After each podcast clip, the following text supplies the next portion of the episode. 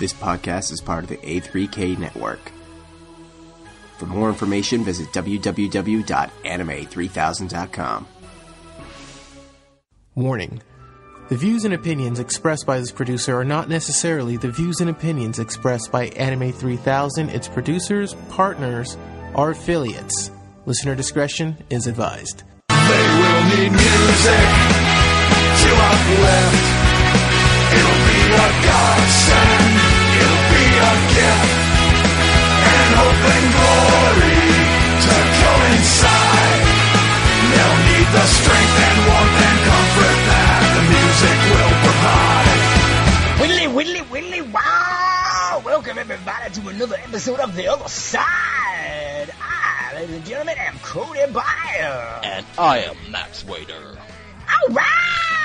We're doing another episode of The Other Side. As you can tell by the fact that I just introduced the new episode and you are listening to the new episode and you saw the new episode on the list of shows on Anime 3000 and you are clicking the link with me and you are watching an episode. Or listening to it anyway.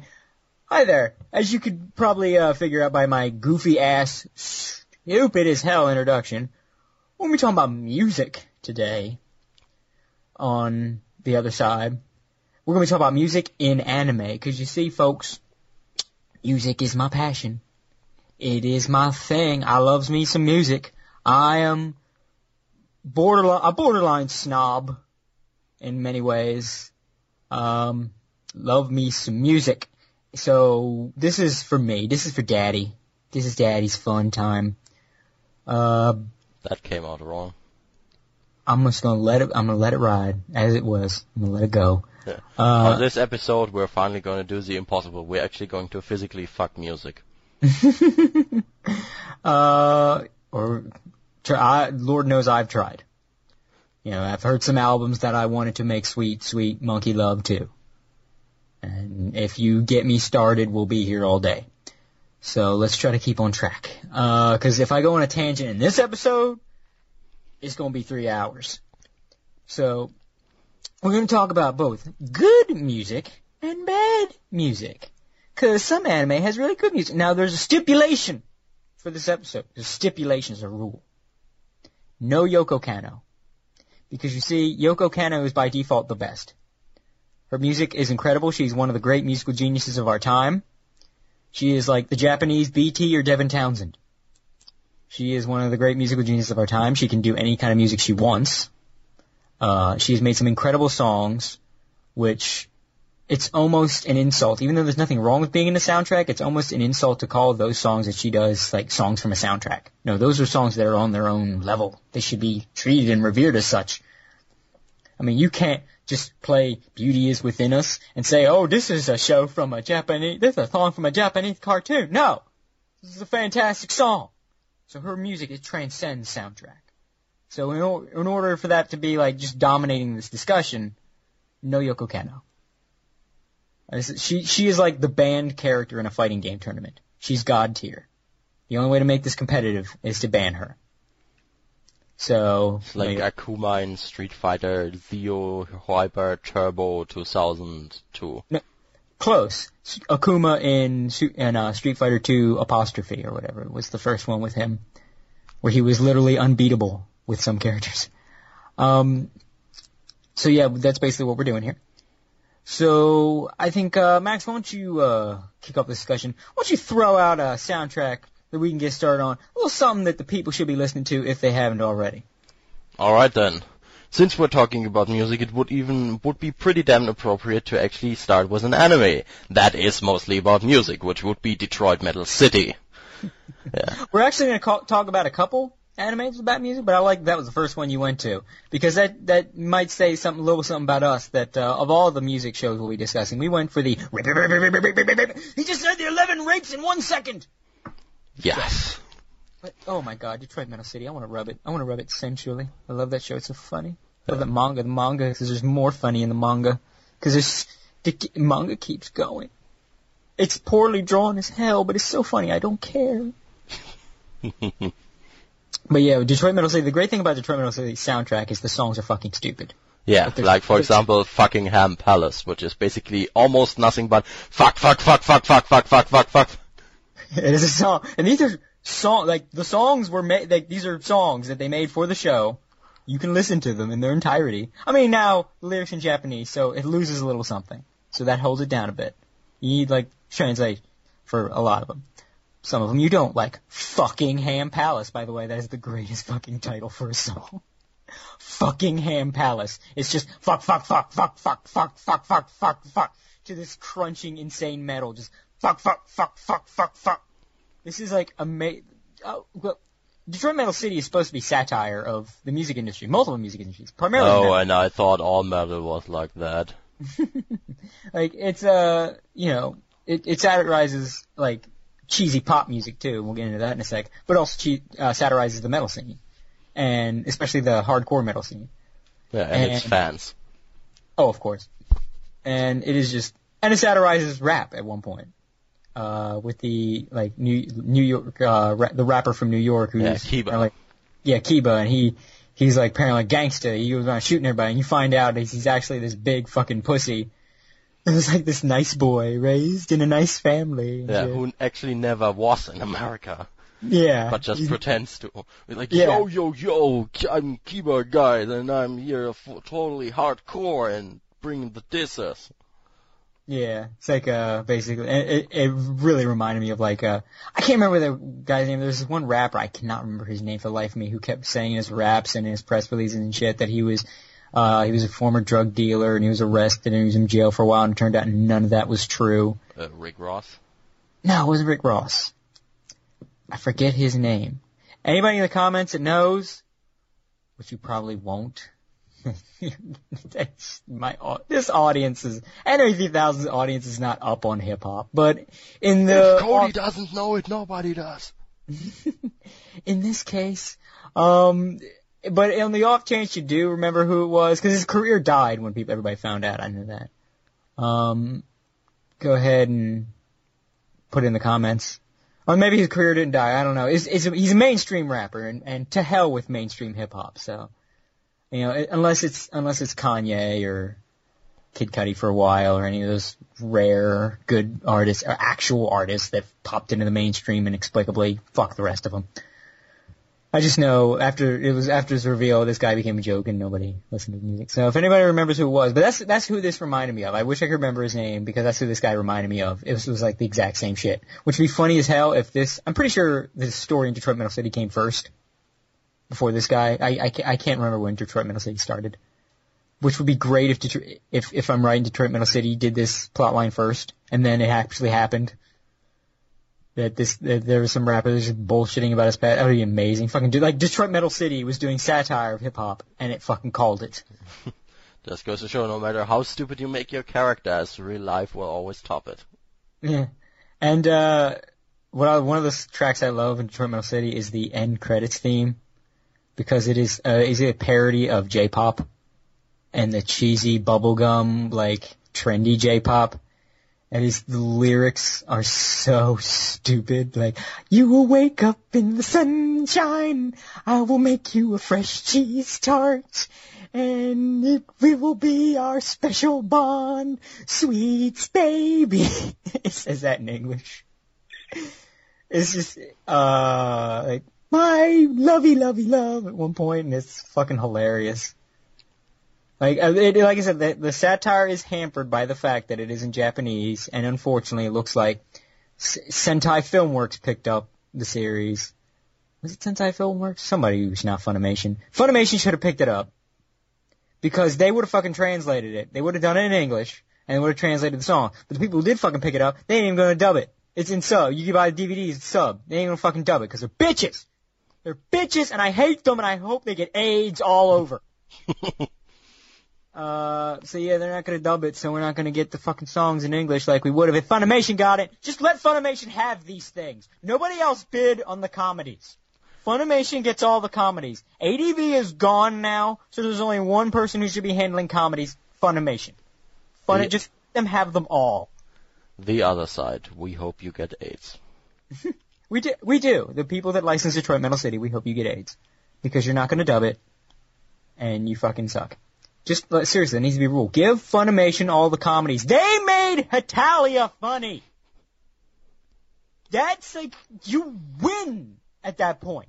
You win. You have, that is the, that's it. The game is over. You give them all the comedies at that point. You what are you to do? You're to say, yeah, well, I could do it better than the people that made Hetalia funny. No, you can't. Your hubris is your downfall. Just give them the comedies. It bugs me. But anyway, moving on to another show about music. And this, I don't know, this was done by Funimation and did have the songs dubbed in English. And I wonder if they've released the soundtrack of the English music. I never looked. Well, I think I looked and I couldn't find anything and I got bored. And I went and played video games. Uh, Beck, Mongolian Chop Squad. Now, Beck is a very good show. But it has this weird and awkward trend of putting long, awkward pauses and silent moments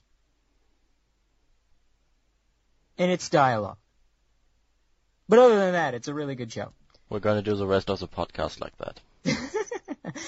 My brother uh, actually really does like that show. He has like no interest in anime, but he really did like that show because he likes. Uh, he's an enthusiast of. Uh, he's a music enthusiast like me, but I could I could kind of rag on his.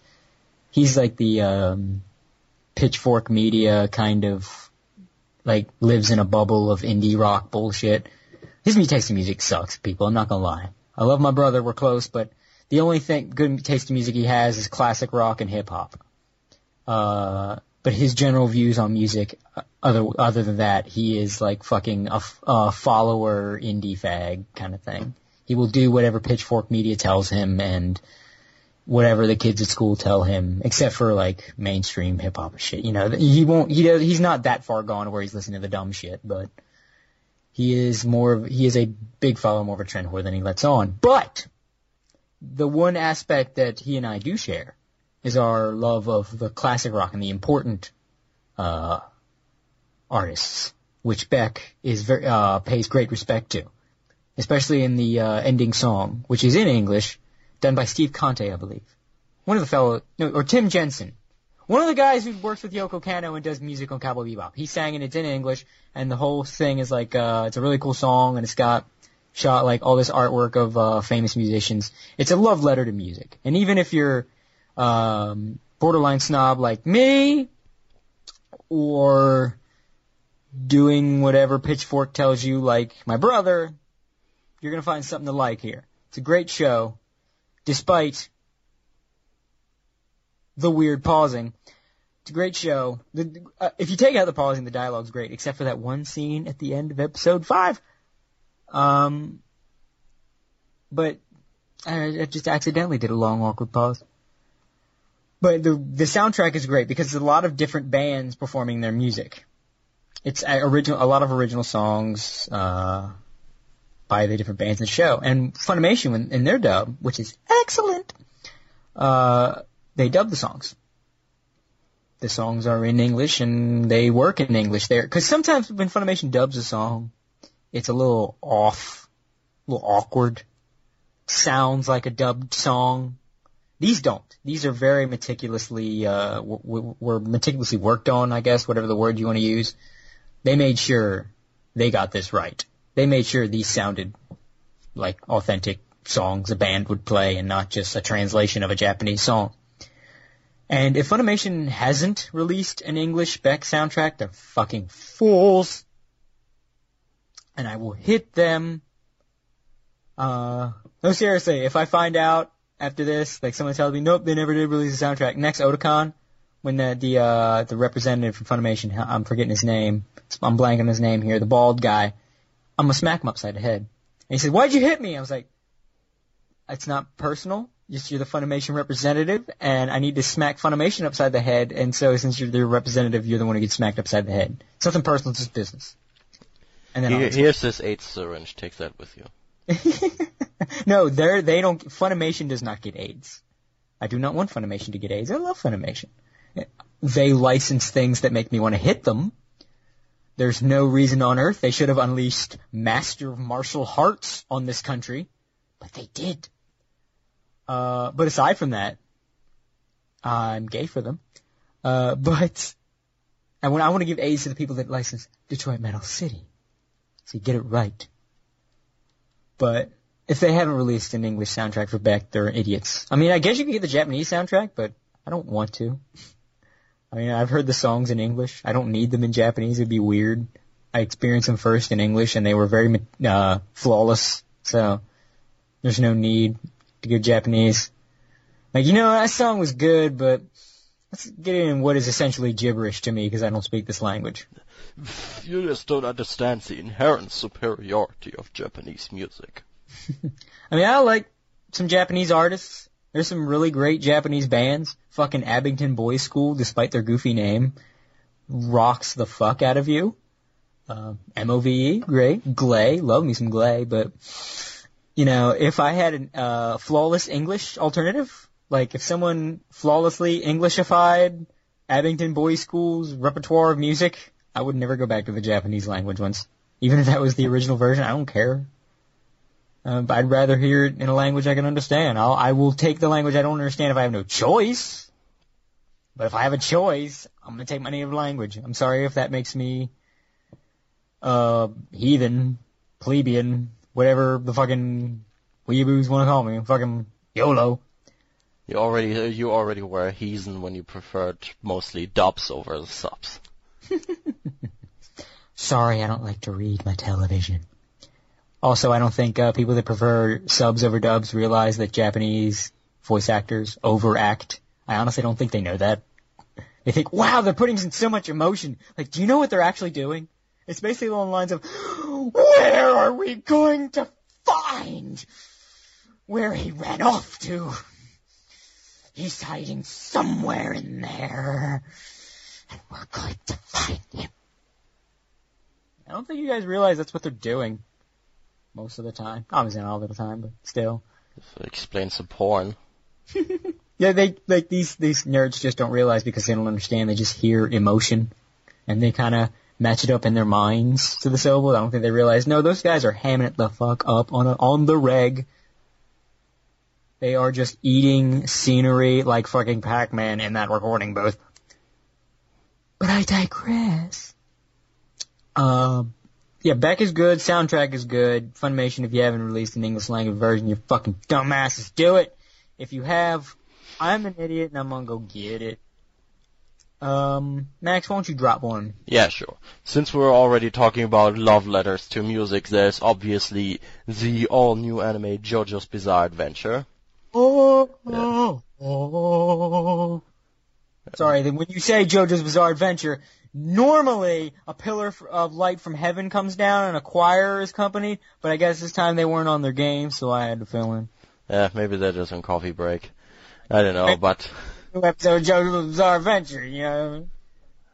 but yeah, not not only does obviously the series loves music simply because of the names of the characters. I mean, Speedwagon, Zeppeli, Forgot- Don't forget his full name, Robert E.O. Speedwagon. Yeah. Tell me that's not the best fucking. I love the it's this show's so fucking goofy, but it is awesome and it owns it so magnificently. Indeed. It's like JoJo's Bizarre Adventure kicks down your door with its bulging mouth and say, "You know what? I'm gonna be silly. Fuck you. I'm gonna be silly as shit. It's gonna be awesome." yeah. Some JoJo. Especially since they later introduced stands, and those are also almost all named after music. 21st Century Boy, White Snake, Scary Monsters. First ones were named after tarot cards. Yeah. And after they ran out of tarot cards, they start because usually it was just the characters that were named after music shit. And it was like, well, now we'll name their stands after music shit too. The my favorite one, and also one of the greatest character stand pairings, are American President. Normally, you, you red lights go off when you find out that in a show the American, the President of America is the main villain. But this He's guy is awesome. is so amazing. I don't. I want him to be our real president. Okay, fuck Obama. This guy needs to be running America. His name is Funny Valentine. He is an overly pretty man with considere carved the word considere carved into his chest. I don't know what the fuck it means, but the letters are all out of order and it looks cool. And on his back, he has scars in the shape of the American flag.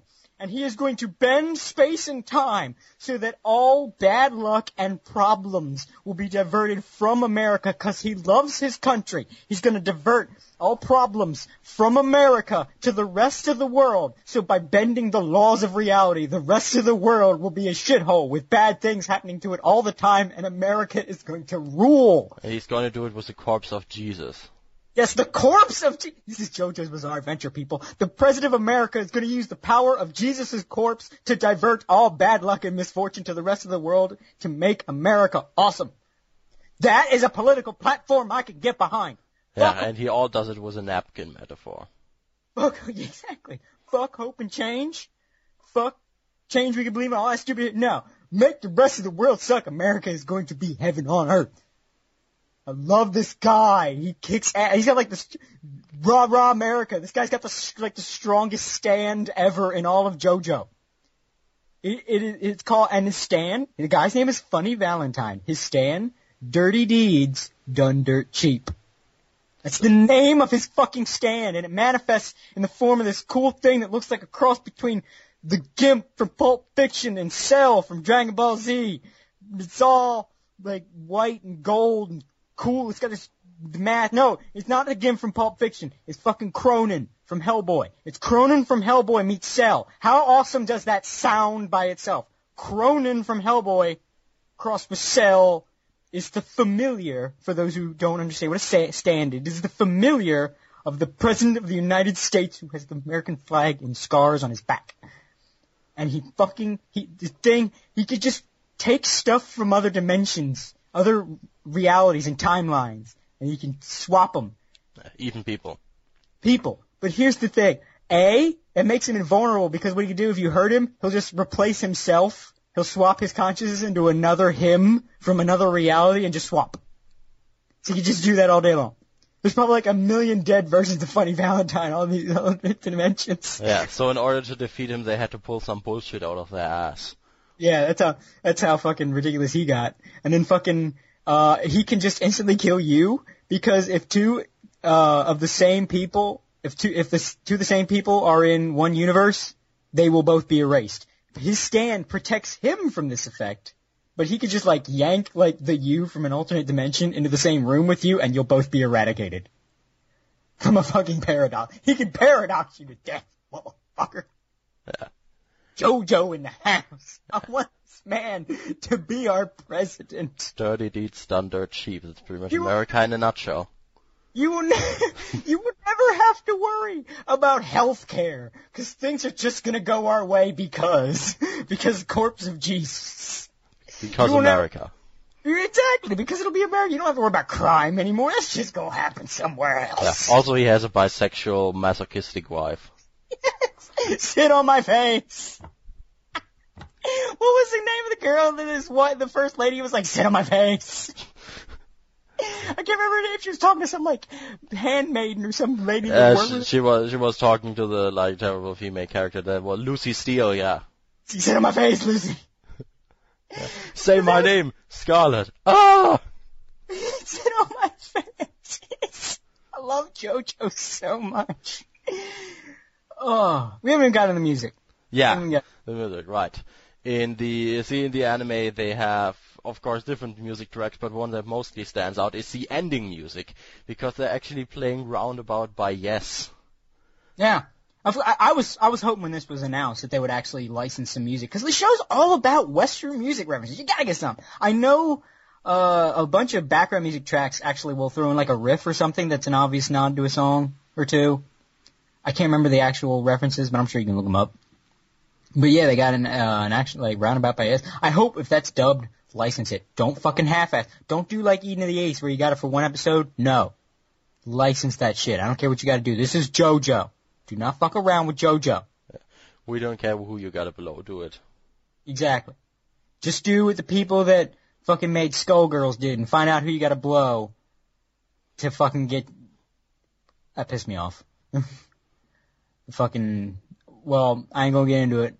No, I will get into it. Quick tangent, everybody, before we get back on track. Uh, remember last week, uh, week's episode, I reveled in the fact that Skullgirls lost the competition to be at Evo? Well, someone sucked somebody's dick and, and Skullgirls got an unofficial extra spot at Evo. And, which is bullshit. Uh, it lost. But hey, they've tried really hard. That was their that was their explanation. They just oh, we just tried so hard. Feel we felt got so far. and in the end, it didn't even matter they lost. Uh, so they said, well, we'll give you, we're not gonna, like, you're not an official part, but we'll give you, like, a corner of Evo you can play in. You have your own little corner. Fuck you. Uh, Uh, there your but- fanboys can play with themselves. Exactly. this skirt is so short. Um, but the, my, my favorite part, and this is true, I expressed these sentiments on Twitter. And one of the staff of Skullgirls retweeted me in hopes of getting Skullgirls fans to go after me. Because you know how this is. It's the oldest fucking trick in the book. You either retweet somebody or you favorite it on YouTube. You get your fans to go after the person. He said something mean about me. Go get him. Nice to know. You know, I've always joked that Skullgirls is obviously run by 13 year olds. Apparently, I was completely right about that. Uh, they try, but the best part, nobody showed up. I got two bitch fits.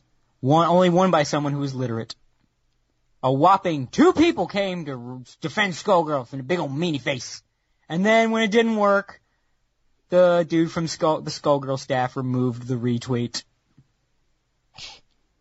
The most pathetic thing I've seen, and I am not a bit surprised because it's from one of the people behind Skullgirls. Just goes to show everything I say is right. Oh my god, why am I right about everything? Why can't I be right about things that are like good and nice and make me happy? Why am I always right when it comes to like demeaning people and say and and guessing how awful people are? Because you just don't have the corpse of Jesus. I need the corpse of Jesus. What I need. So I can fucking say like, oh, this good thing should happen, and then it'll happen. Not, I bet this motherfucker has the mentality of a 13 year old, and like a week later, turns out, yep, mentality of a 13 year old. Cody, you called it. Yeah, at least one good thing did happen though, because friend, uh, because fighting is magic got hit with a cease and desist. Oh yeah, that made, gave me a boner 10 miles long. Uh, I mean, we're getting so off tangent. I don't care because this is so interesting. We'll tell the people, and then we'll go back on topic. Because what will we do at the other side? We don't just constrain ourselves to the topic of the day. If we think of something interesting to say, we want to entertain your ass with some interesting discussion. Yeah, fighting is magic. The uh, fucking bronies, they had a fighting game. It was stupid as shit. Maybe you heard, remember me and Alex talking about it, and I said this was a terrible idea. It was a stupid, stupid, stupid, stupid, stupid idea for And a he said it was a great idea. for a host of reasons. No, he didn't say it was a great idea, but he said it could be good. Looks like it's gonna be good. No, it didn't, folks.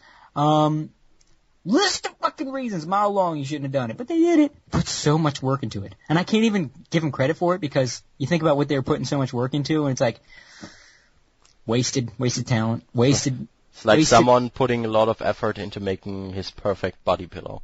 Yeah, exactly. Oh, they put so much time and effort, and they worked so hard to make a My Little Pony fighting game.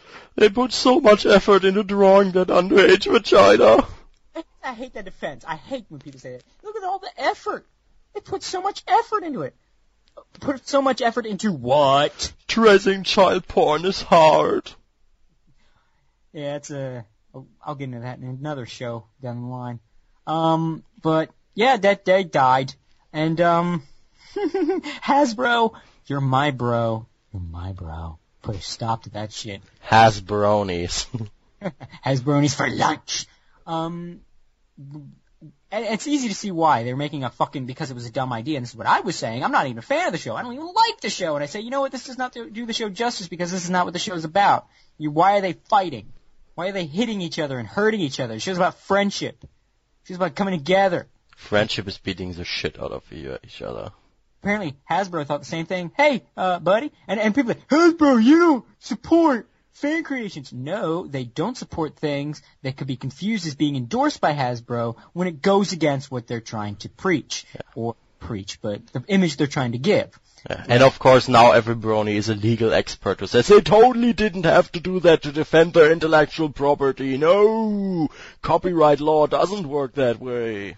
Oh, but it does because Hasbro's team of high-priced lawyers know a little bit more about the law than a bunch of neck-bearded motherfuckers slathered with Cheetos in their basement, venting their rage with the sounds of Skrillex and echoing across the basement walls. So, yeah, But- basically, the bronies are now incredibly ass hurt, and some people like, I'm gonna go to Hasbro's headquarters, and I'm gonna blow all their heads off because they destroy everything that's good, and why do they hate us so much, and these assholes. And I just did my obnoxious Schadenfreude laugh for like an hour. My I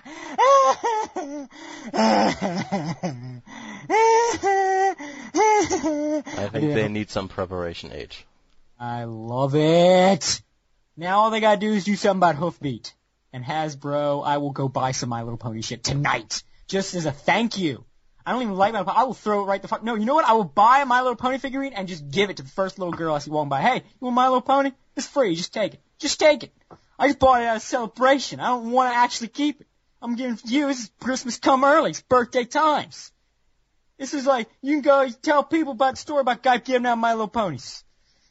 It won't sound creepy at all. Um, you don't have to even get in a van. Just take it. Just take it and be on your merry way. Uh, so that was good ass news. And it was funny. I was, I was decided to listen to some of the music tracks from it. Cause now I'm gonna slowly get back on topic. Cause I am good at this, people. Uh, decided to listen to some of the music tracks from that thing. And I'm sure it was amazing. That's what I love about the Bronies. By love, I mean love in the most ironic way. They care so much about this stupid shit. Like how, they, like you have like these Brony musicians that make songs and and and music pieces, and I I will not call them talented. I will not call them talented because they will never use this talent for anything other than ponies. They will never like compose a song that doesn't have to do with fucking Fluttershy or Rainbow Dash and I hate that I know their names. Uh, they will never do that. It's never to happen. So I'm not going to call them talented because they're just going to pretty much just obsess over the show and just, you know, it's musical Asperger's. Like, oh, if it wasn't about ponies, some of them I would call talented. I would say they're skilled musicians, but they will never use that music for anything other than ponies, so fuck them and the horse they rode in on. Um, Pony. the- womp womp. The music in this game, uh, I, I taste bile, but I'm gonna compliment it. And in the interest of fairness, I'm a fair guy, give devils due. If I could give my little sister can't be this cute its credit, I can give the fucking Brony music credit. It's technically, um, like the production values are good. Like one or two tracks are decent. It's technically music. I mean, not horrible. Uh, it's not like the fucking pony dubstep remixes that you can see a fat bearded man dancing to on the incredible My Little Spaghetti YouTube channel. Everybody go subscribe to that shit. It's like daily entertainment. Uh, but this is, I mean, there are a couple tracks that were actually decent, but they were ridiculous because you could tell these people have deified this. The, the composer has deified these ponies so much that rather than trying to, th- to get something that would fit the pony, they get something that would like uh, prop up the pony and be amazing so that if you whack off to the pony, you're going to think it's appropriate rather than thinking it's appropriate objectively. For instance, uh, Applejack's theme. For those who don't know, God, why the fuck do I know?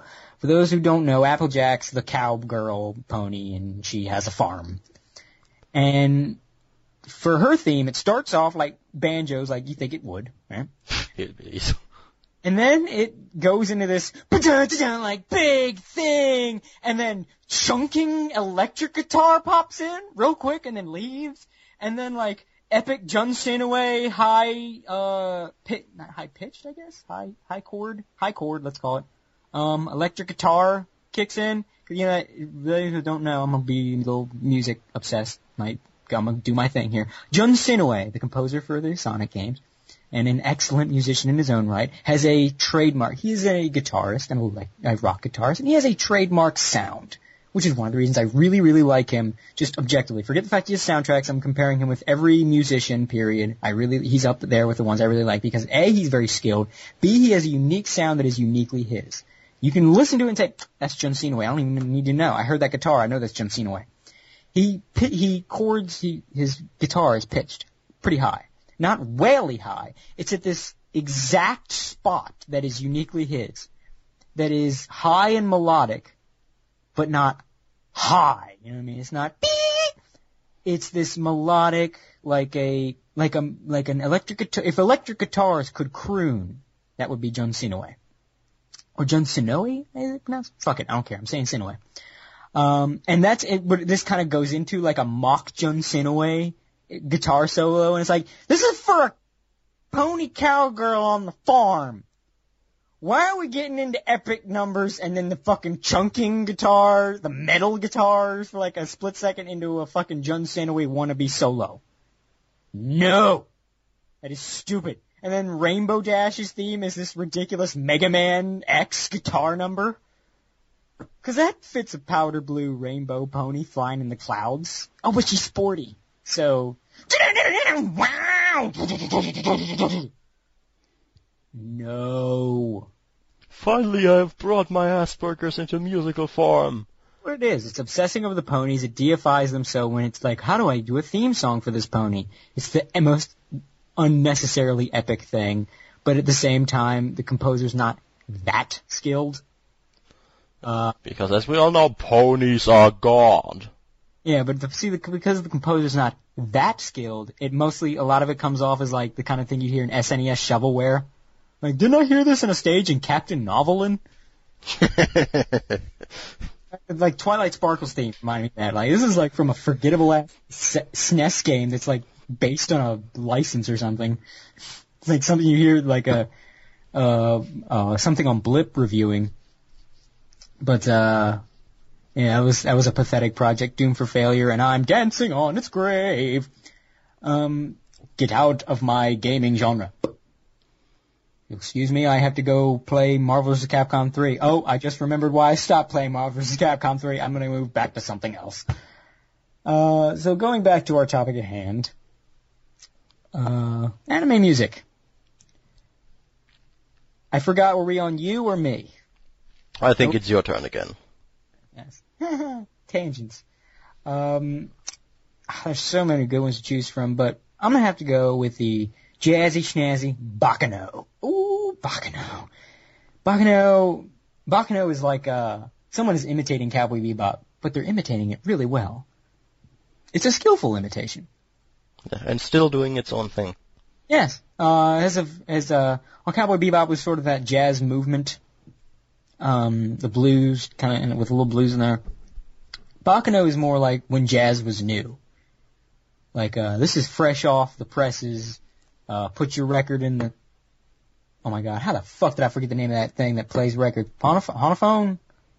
Sonophone? Something phone? The music nut is forgetting the name of the machine, of the device that plays back records. Gramophone, Gramophone, something. Phone.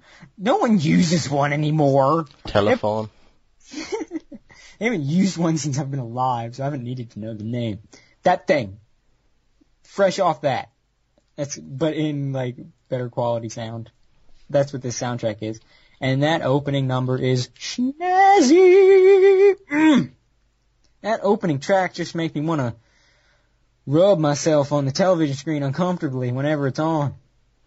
Guns N' Roses, it's called. It's nothing to do with the band. But it is damn fine. Oh, sweet child of mine. Mm. Play it again, Sam. Play it again. And yeah, it was gramophone or phonograph if you prefer. There you go. Thank you. Thank you. But, uh, I love that opener. I love that opener. Mm. Ending song is okay. It's a little out of place. It's like, okay, we got enough of this snazzy jazz that fits the theme of the, the show. Let's get a soft J-pop number. it's not a bad J-pop number though. At least, you know, it's not like fucking some shitty J-pop just got into my balcony. Hey, get out of it! Get, get out of it! Kicking it like it's a fucking bad dog. Get out of it! Uh, so it's a decent song. It's just out of place. Uh, it's, it's, you know, Yeah. The positive side, the at least the music in in within the episodes also kicks ass. Oh yeah, Baccano's soundtrack is a CD you gotta get. Um, it it is it is one of those things. Just you're gonna listen to it, and you're just gonna jam, unless you don't like jazz, in which case you're a faggot. I don't want to know you. Um, but if you do like jazz, like good people do, good human beings with a soul, You're gonna enjoy. You're gonna. It's gonna kick ass. You're gonna. You're gonna. I can't say rock out. It's jazz. You're gonna jazz out. Jazz out. You're gonna do jazz hands involuntarily. What am I doing? What's going on with my hands? That's jazz hands. Calm down. Just happens. Just happens. Just enjoy it. Just enjoy the ride. Just let it go. Let it be free. Um, Wagner's damn good. Damn good. Uh, Max, why don't you, uh, drop Sure. Alright. Next one I've got on my lineup would be Heat Guy J. Hmm. Oh, yes. Oh, baby daddy, yeah. Like fucking bagpipes. Oh my god. Bagpipes, but they play them like they're electric guitar. And it sounds beautiful. Like, why isn't this a genre? And why isn't it coming out of Scotland? Why isn't bagpipe metal? That needs to be a thing! Make it happen, somebody. Rock and bagpipes. Oh my god, I want that. I need that. Is that out there and I've just been missing it? Like I've been so, like, entrenched in all these other obscure shit, like, ooh, what's Viking metal? Let me check out that. And then over here, yeah, we got bagpipes rocking out over here. You ever heard of Celt? I guess it would be, what would it be called? Like Scottish metal? Scottcore? I don't know. I want it to be, I want it to be a thing. But like every track in Heat Guy J is awesome because it's like a, it's like a unique composition. Like the sh- the show immediately begins kick ass, like by having Claire's theme play. Uh, Tribe, I think was it called, yeah. Tribe Claire's theme, Omerta is. Omerta dash family affair. Which is an awesome, like, uh, it is a, a traditional, cause those who remember when I reviewed Heat Guy J in the Kuso episode, because Heat Guy J is amazing, it is one of the greatest anime ever made. And if you disagree, your opinions are never to be trusted by the general populace. Uh, J, not only is it incredible, the music is incredible, uh, and one of the things that is great about it is that it includes mafia elements, something you don't see very often in anime. And the main antagonist for most of the series is a mafia boss, a young, psychotic mafia boss. And he is often accompanied by this bombast, is like a traditional Italian sounding stereotypical mafia theme, injected with horse trank, like not horse trank, like horse growth hormones, like gorilla balls just into its throat. It's like the, eh, like, but the Italian, and then it kicks in like this exploding percussion, like it's it's drums and like the sound of a like a overweight giant taking a footstep at the same like boom, boom. It's like oh my god, yes, and it's like preceded with this fucking uh like a like a syntheset synthesized string section. It's ugh fantastic shit. He's gonna make you a soundtrack you can't refuse. But of course, the theme of the show, which is not the opening theme, but it's the theme of Heat Guy J in the soundtrack, is the song you're talking about, Tribe. Oh my god, Tribe. Holy shit, Tribe. Tribe, Tribe should be played, like, to drown out any shitty music in any other anime. Like, if some, you know what it should be done? You've been, you folks out there, some of you had to have gone to an anime convention. You've been there when you walk by and some dork is dancing to some Japanese pop song. They're in some ridiculous fucking fashion and they're doing an awful dance and they look white as hell. There should, I should have like a power, some magic thing. I could just point to their boombox and their song, their dee dee da dee, doobie doobie, is cut off and replaced with Tribe. Especially the way Tribe begins. In that fucking funeral. That first note in Tribe is like an alarm. It's letting you know, warning, badass shit's gonna hit you in the face. The whole thing starts, and then it kicks in with the fucking, this like trumpet on steroids. This like, it's a horn section that punches you in the face. That's tribe. That needs to kick in and just cut off shitty J-pop. Just wave your hands and tribe interrupts a J-pop song. It's like, it's like the visual, it's like the audio representation of that scene in a music video.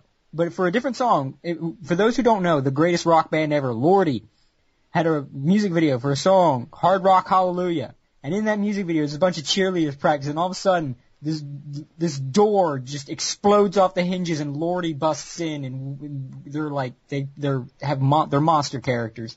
Long story. They're awesome. And he waves his hands and kills all the cheerleaders. That's what Tribe, that's like the visual representation of Tribe interrupting a J-pop song. Just, hey, cheerleaders. And all of a sudden the door breaks down. Bam! Doing like, big badass motherfucker comes out. You're dead, bitch. Suddenly all the underage girls are flying through the air. exactly. It's, it's, it's a magical, magical thing. And it, Tribe is like, it, Tribe, I think the best way to describe that track is what badass sounds like. Not, it is not a badass song, although it is, but it is not just a badass song. That is not how you would describe Tribe. There are certain songs and tracks that I think encapsulate, like if you were to take an abstract concept or emotion and d- convert them directly into audio form, they would be certain things. For instance, the concept of rock itself, what it is to rock, not rock music, not like, well, of course, rock music, but not like, it's not a rock song. It is rock itself in song form, would be Halloween's Midnight Sun. Midnight Sun does not just rock, it is what rock is in song form. BT's Every Other Way is what happens if you take the, the feeling of being in love and directly converted it into sound. It would be every other way. The album version, because it goes up and down and it changes around and does crazy shit like the emotion of love, which is pretty, I'm dead certain that is what he was going for. And he did it because he's a musical genius and he can do whatever the fuck he wants because he's mastered sound. Um, tribe is if you converted badass itself, the concept, the abstract concept of being badass, and converted it directly into sound. Not like, uh, not a badass song, just the sound that is like badass in sound form, in audio form. That is Tribe. Tribe should, should, uh, be playing when any big muscly motherfucker busts into a room. They should be accompanied with Tribe, like it's fucking pro wrestling when their theme song comes in when they bust, when they walk down the catwalk. It should be Tribe for every time, like, you're watching an action movie, like watching Die Hard, and John McClane busts in with a gun, starts shooting motherfuckers, Tribe should kick on. That's what Tribe is. I'm gonna give, I gotta give a link to it in the fucking show notes. Yeah. shit, Tribe. Tribe is the, it is the anthem of badassery. Another song worthy of note would also be Face, the opening. which is sung by who? Why, none other than Hironobu Kageyama, the voice of Dragon Ball Z. All the songs from Dragon Ball Z that you know. And of course, let's not forget Jam Project, which everyone knows him for now, but he, to me, to me, will always be Chala, Head Chala, and all the other songs and uh, vocal songs from Dragon Ball Z. Hironobu Kageyama sings the opening to Heat Guy J. Hironobu Kageyama singing a kick-ass rock song. A little English, but who gives a fuck? Because it's so awesome.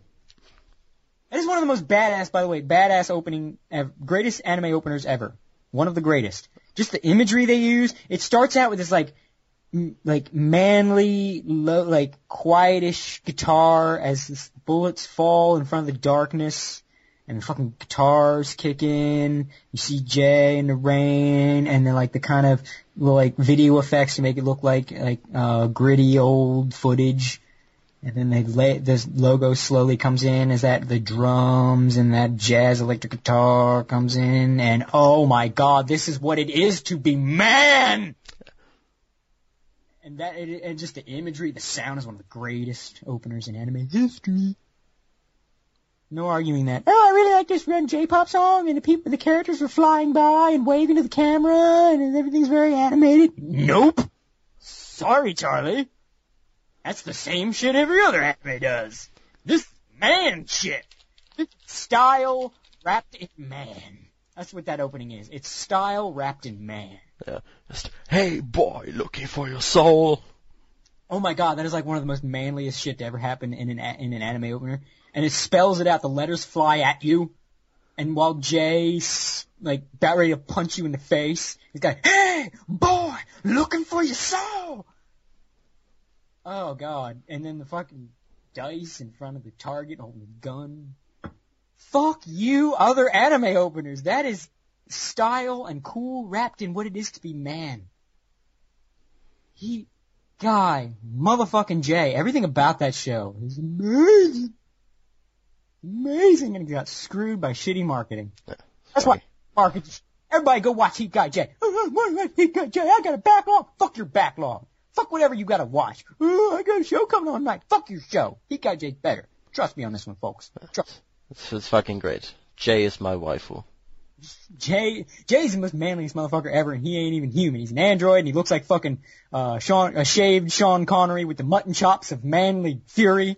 And we he busts in, fucking bagpipe rock comes in, and like terminate your existence in the rain, fucking smacking the fucking howling steam coming off the motherfucker as he punches something so hard, and face caves in, and then the clouds part, sun rays come in. Oh my god! I think I just came. This is, what do you mean? This is only the first episode. Holy shit! What do you mean? This is the worst episode of the show. He caved you guys in. Too black, and you tell me this gets better. I need. I can't watch. I can't wear pants while I watch the show. It's too confining for my giant erection. I just lost three pairs of pants because my penis burst through like the mighty Thor just punching through. No pants can contain this erection. Ugh. Oh my god, I need a cheeseburger while I inject Coors Light directly into my brain. Coors Light, what am I saying? Budweiser directly into my brain. Jack Daniels into my eyes. I don't even drink. And I gotta do this shit, cause holy shit, Heat Guy J. That's what Heat Guy J is. The other side. Bonus. That show is st- stupid in how awesome it is. It's like, you know what I mean? It's a little like, oh my god, another awesome thing. Oh, what do you mean? Oh, okay, the soundtrack was rocking. Now you're gonna tell me you're gonna have an ending theme that's fucking beautiful? No, you're not. That's bullshit. You can't do that. Oh, what's that? Hikari? That sounds gay. That's just Japanese for light. That's like some stupid shit, some webcomic come up. Oh my god. Oh my fucking god. I'm gonna cry. This song is so fucking pretty. This song is so fucking pretty. Oh my god, Hikari. That the second end credits theme for Heat Guy J is stupid pretty. That song, like, like the rest of the show makes me feel like a man, but then Hikari comes in and remembers, hey, real men have feelings and emotions. Men, real men can cry. Cause they, man, they don't cry like babies. It's that man tears. That's what that does. That's what Hikari is. It is man tears. It's like reminds you, like you got face, you got tribe. That's man. That's like that's that testosterone. But then Hikari comes in. It's like, hey, don't you forget, men are tender. You gotta be tender with your woman. you gotta be. You you listen to Hikari and you go treat your woman right. And you remember when you remember appreciate the beauty that surrounds you. You let that single tear fall from your face, and no one's gonna judge you because that's a man tear right there. Well, if you, if you got a face, then tears seem like a natural progression. Yeah. 'Cause if you, because it comes, that's, that's the way it is. That's the emotion part. That's the feelings that a man has. That's Hikari. Face, that's the face of a man. That's the outward face. Ugh. Tribe, that is the badassery that is being man. And then Hikari, that is the deep soul within a man. Because real men still feel. Real men have heart. Real men fight for their friends and they fucking kick your ass if you're a douchebag and then their woman, they will hold their woman tight. And they will say, baby, I'm gonna, I'm gonna take you, I'm gonna give you sweet fucking loving. Cause that's what a man does. And he remembers to appreciate his woman. And then that's what Hikari is. That's the part of the man that appreciates his woman. And then it all comes together. This musical tribute to man. But ladies, fear not, for you can love Heat Guy J too. For it is jam-packed with great story and the sound, a soundtrack so well composed that even if you are not brimming with testosterone, you can still appreciate its majesty. Just as Hikari shows that a man can appreciate beauty, you too will appreciate the composition, the, the artistry found in the Heat Guy J soundtrack. I guarantee you. If you listen to the Heat Guy J soundtrack and you're like, oh, I'm not really into this, you know what? Blow your brains out. You don't need to be on this earth. You're taking up space. You're lifeless, soulless, nothing. This is the real shit. My friend. The IJ soundtrack gets me pumped. I know I do love the fact to have a track called Rock and Roll Hard. And, and it's a soft acoustic guitar number. like, rock and roll hard, let's check this out.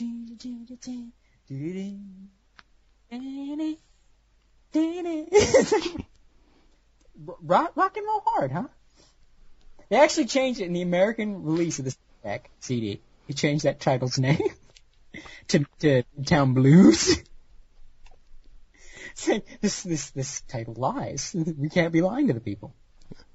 But I'm a little pissed at the soundtrack because they have never, to this day, released the entire soundtrack.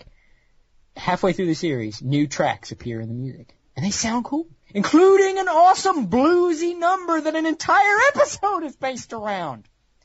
There is this awesome instrumental blues song that is the basis for an episode. That episode about the blues, uh, the blues musician who's the son of this famous musician, but he doesn't want to live in his father's shadow, and he actually wants to kill his father because his father like left his mother and then went on to have a happy life, and then the son the father had in this happy life then becomes a famous musician, so he's gonna kill the kid. 'Cause He can't kill his father, so he wants to kill the kid. He wants to kill his half brother.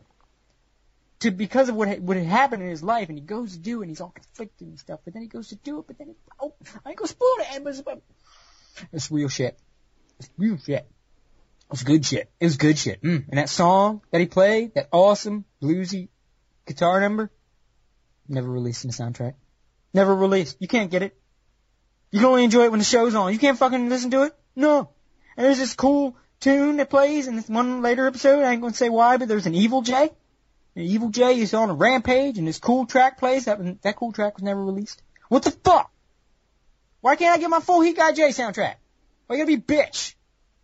Oh, it's not big, big show. It's not fucking, oh, but we'll release every stupid little doot doot doot doot synthesizer track from every fucking Slice of Life anime. Oh, I really gotta hear. Oh boy. Let's get that on my iPod. I've jammed that. This is my jam. My, this is my jam right here.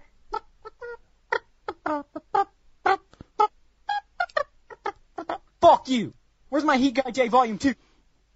Shut the fuck up with your Slice of Life soundtracks. Shut up.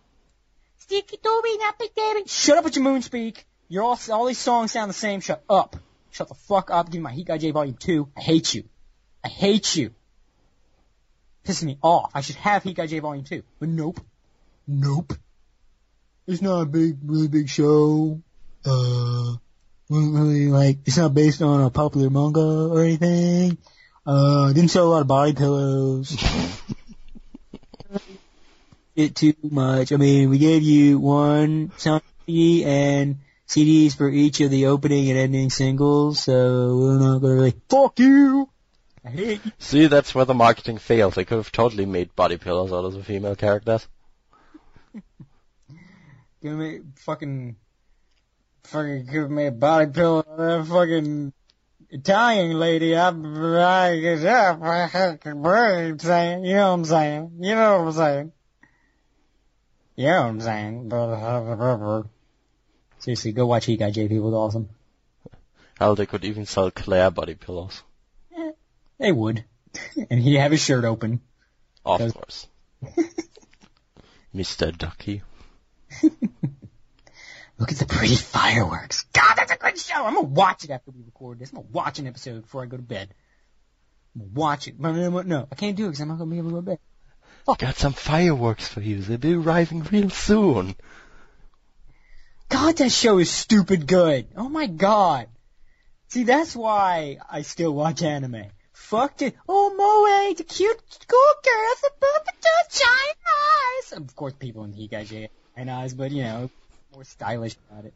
Claire is pretty much what happens when Johnny Young Bosch has sex with your ear. it is. That that was pretty much the role that made him uh, viable for crazy people. That was his first psycho role. I'm pretty damn sure. That was the role that got him psycho parts. He, you know, uh, fucking, yeah, that was. I mean, it was fucking great. Oh my god. Oh my fucking. That is like, you know, I don't care. Oh, my favorite Johnny Young Bosch role was this young hero because he's dream. No. You want to hear Johnny Young Bosch tear it the fuck up? Heat Guy J. Claire Leonelli. Oh my god. Yeah, he makes the stock market epic. Oh my god, it, that's how awesome this show is, people! And guess what song is playing during the epic stock market scene? Hmm. Hmm. Was it, actually, was it Tribe? I'm pretty sure it was Tribe. I could be setting this up and it wasn't Tribe. Pretty damn sure it was Tribe. And here I thought it was Chala Hey Chala. Um, but yeah, I'm pretty sure it was Tribe. Wait. Was it Tribe? Yeah, it was Tribe. Cause the whole part- intro part was playing and it's showing like stocks going down and the traders freaking out. Heat Guy J is so awesome. It makes the stock exchange amazing. That's how great this show is. It makes day trading exciting. It's not like Spice and Wolf where it made, and I love Spice and Wolf, y'all know. I'm not hating on Spice and Wolf. But it's not like Spice and Wolf where it made, uh, currency exchange or, you know, uh, uh, exchange rates interesting. It didn't make it interesting. It made the stock market awesome. Dude, if fucking like some business network was this awesome, I'd be watching the stock reports all the fucking time. That- That's like that mad money guy if he weren't a fucking tool. That's this, oh my, god, that's how good this show is. People! People! Go watch Heat Guy J. Oh my god. I love that show. So anyway, we gotta move away from Heat Guy J, unfortunately. Yeah. I mean, we have to. It's prerequisite, 'cause we gotta talk about it. That was a good place to end the good shit, cause oh my god, that was good shit. And there's other good shit we can talk about. yeah. After all, since we were talking about JoJo and Heat Guy J in the same podcast, this is already the manliest podcast in the history of the other side. But a few honorable mentions, a few little individual tracks. Um, Howling, the first opening from Darker Than Black, badass as fuck, is by Abingdon Boys School, who I will contend the best uh, rock band out of Japan I've ever heard. They're excellent. Um, Howling is bad, and odd- odd- oddly enough, when Howling was the opening, that's when uh, Darker Than Black was interesting and good. And then once they got rid of Howling, that's also when the show, story-wise, got stupid as balls. It was really cool and interesting, and I was on board and with it when Howling was the opening. Not because Howling was the opening, but it just it, it's so perfect how they coincided. Because as soon as they got rid of Howling, here comes the girl who is a blatant fucking ripoff design-wise of C2 from Code Geass, who personality-wise is a blatant fucking ripoff of Magneto from X-Men and with the dumbest little cast of evil henchmen is like, these are the villains? What the fuck? What is going on in this show? And it just gets dumber from there. But until that point, when Howling preceded the show, oh my god, Howling. Howling, that, that, you know it's gonna be awesome just by that little English language, uh, voice clip that just introduces it. And it's not English. Um, the lyrics a little cryptic, the words a little crypt- cryptic, but still awesome as shit. Like, okay, this is gonna be cool. I don't fucking know what y'all are doing, but this is gonna kick my ass, I think. And it does kick your ass hard. Um, another mention is the Gungrave opening, a smooth, manly motherfucking opening that is just like that. It is just like a song to smoke a cigarette to and just be cooler than everybody else. It's like when you listen to the opening theme to, to Gungrave, you pretty much you gotta sit, you gotta wear shades, you smoke a cigarette, you blow it up in the air, and you just kind of look at somebody. They don't know what you're thinking. You might not even be thinking anything. You might be thinking of farts. They don't know that. As far as they know, you're thinking of something profound. Because you've seen the world, you know things. They don't. They don't know shit, but you know something. And that's the vibe you give when you listen to that theme song. And it gets like bizarre halfway through, but in a cool way because it's dark.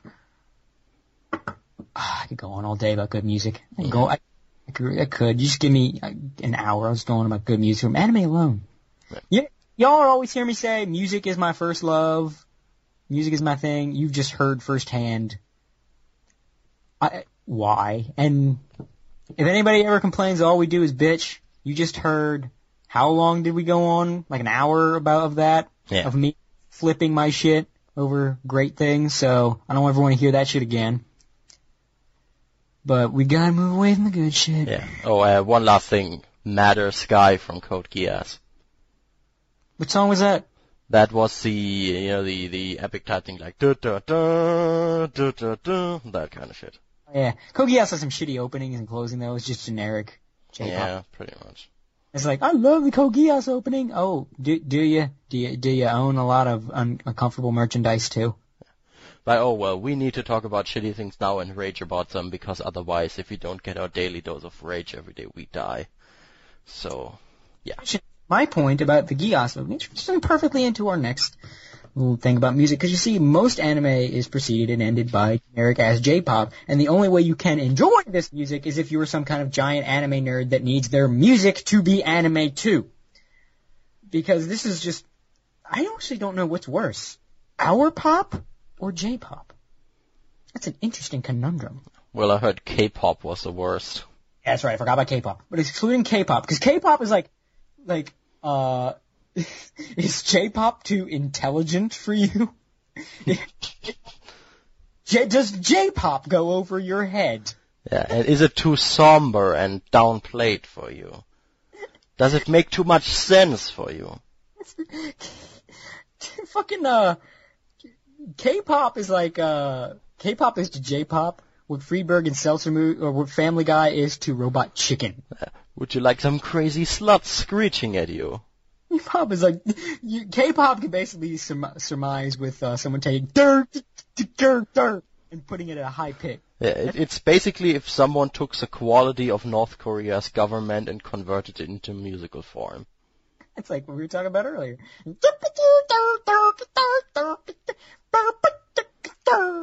That's that's K-pop. That's K-pop in a nutshell. It is the dumbest, like most brain dead, high pitched.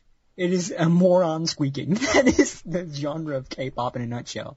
It is one of those few. I am very open about music. I've often said no genre of music is inherently bad. You can only do it wrong. But some Dubstep. no, even dubstep because there are two kinds of dubstep. That was a joke. American dub. Well, I'm gonna educate people. I'm gonna use you to educate people. Cause you got me on a music tangent. You can't stop me now. There are two kinds of dubstep people you might not know about. There's American dubstep or bro step and European dubstep or dubstep. Dubstep I can take. It's not my thing. Uh, it's basically if you take regular electronica and used really, I guess you could say offensive, in your face instrumentation. I think a good example is uh, the track I Can't. Flux Pavilion is a good example. I actually enjoy Flux Pavilion. I'm not really into them, but I'll I'll jam to a Flux Pavilion track or two. Like they have a track I Can't Stop, and I think that's a good uh in, like uh, summation of European or original dubstep. There's a beat, a clear melody, and it's catchy, but the instrumentation is really kind of obnoxious. Like that's the one thing stopped me from really liking dubstep. Obnoxious instrumentation. It's like I can't stop. Like it's a good beat, but they're using this weird thing as the instrument. It's like I enjoy this, but I would r- really wish they would have went with a different uh, instrument, little tune, little sound for the beat. But you know, overall it's good, but it's just it could be better if they just didn't go with that sound. Flux Pavilion actually has a few good tracks. I recommend them. And then you have Bro Step, American Dubstep, which is basically uh, they didn't get the memo that you're supposed to still do music. Hey, you like electronic music, but you think it doesn't have enough noise in it? Here you go. No, it's not that. It's you like. I like electronic music, but I like a little more electronic, a little less music. How about you just bang your head on a soundboard for about four minutes? and of course, idiot nerds love this shit. Uh, they probably didn't get the memo that music isn't really supposed to be dissonant. Yeah, they just like it because it's electronic and it's not mainstream. But they, of course, those kind of people create their own little hilarious hypocrisy. They've created a mainstream of their own. Uh, anyone who likes Skrillex, just never listen to that person's taste in music. Hey, you should check out Skrillex. Well, I know never to listen to you. Uh, Skrillex, uh, is a plague on music. He is one of the worst musicians ever. I am counting every genre of music in that qualifier. He is worse than Simple Plan. Do you know how bad you have to be to be worse than Simple Plan? real fucking bad. so if if everybody who likes Skrillex just don't talk anymore about music, uh, don't play your music when any other human being is in earshot, you're wrong, you're awful, and you're spreading awful things. You around me or my fellow human beings. So if you listen to Skrillex, you're wrong. It's just wrong. There's no, well, it's my opinion, I really like it. And nope, nope, sorry, you're wrong. This is how it is, you're wrong. Skrillex, it's not even really music, it's just he hates you and he's putting it in a sound form. So to continue the theme from earlier, basically his music is like AIDS in musical form. Exactly. Uh, so yeah, if you like Skrillex or American dubstep, you're just wrong, and don't talk. Uh, Don't even, don't chime in the comments, oh, I like it. No, you, your opinion is invalidated by your very tastes. Uh, just don't come near us, you have musical AIDS. Exactly, I don't want to catch it. Um, oh, went off on tangent. Yeah, speaking of musical AIDS, Um, but that was one hell of a tangent. But going way back, rewind. Um, what you have with uh J, like I said, I don't know which worse, J-pop or R-pop, because see, J-pop tends to have more melody and instrumentation, and R, but I can't tell which is dumber, R-pop or J-pop. Like they, like it's just they're dumb in their own unique ways. Like there's less ego in J-pop, but it's more horrible to listen to because it's a squeak toy in your ear. but hey, if you're one of these anime obsessed nerds that again, like I said, needs their music to be anime too, because that's why they let's face it, that's why they listen to this shit. That's exactly why they listen to this shit. They can't get away from anime. They got to connect with anime more, so they got to have anime music too. They got to have music that makes them feel anime. That's what it is. This isn't artistic merit here. There's no artistic merit with these J-pop songs. They're frighteningly similar. You can't tell half of these singers apart. They're, but granted, going back to my original point that I went on a tangent from, there is no inherently bad music. However, depending on what genre of music you're going for, the odds are stacked against you. For instance, I contend that rock music is the best genre of music. Why? Because I'm white? No, but it's easy to say that. I'm, because I'm a 20 something white boy. Rock music is the only genre of music where you can coast and make a good song. All you have to do is do the bare minimum of a rock song and you can make something enjoyable. You cannot do that with any other genre. If you coast in any other genre, it will sound like shit. You have to put some artistic something in there. Now the other genres that are also echelon have so much potential for greatness. That's why they would be up there, like hip hop, electronica, you know, that kind of stuff. It's because of everything you can do with it and all the amazing art, artistry that people have done with it and the amazing musicians in those genres there in the upper echelon. But I, I would contend rock is at the top because it is the only genre where you can coast. I mean, listen to like 70s hair metal. It's not the greatest, but it's fun. It's enjoyable. And you can't say that about any other genre. You can't coast in it. So that's, that's my thesis there. And the reason I brought that up because I'm going from best to worst. On the other side of the spectrum, there are some genres that are so bad that it is an uphill climb to make good music with them because the each genre of music has like its formula. It's what you got to do to be in that genre basically. And sometimes the formula is a bad one. You can make good music with a bad formula, but it's harder than like like I said, rock is so fucking easy to do right. Like you could do a rock version, uh, take any video game music and just do a rock version of it. It's gonna be awesome. Every single video game music, all you gotta do is just do a rock version of it. It's, I think that's why OverClocked ReMix tends to be snobby about that shit. Like they won't give rock remixes full credit because they're artistic, horrible people.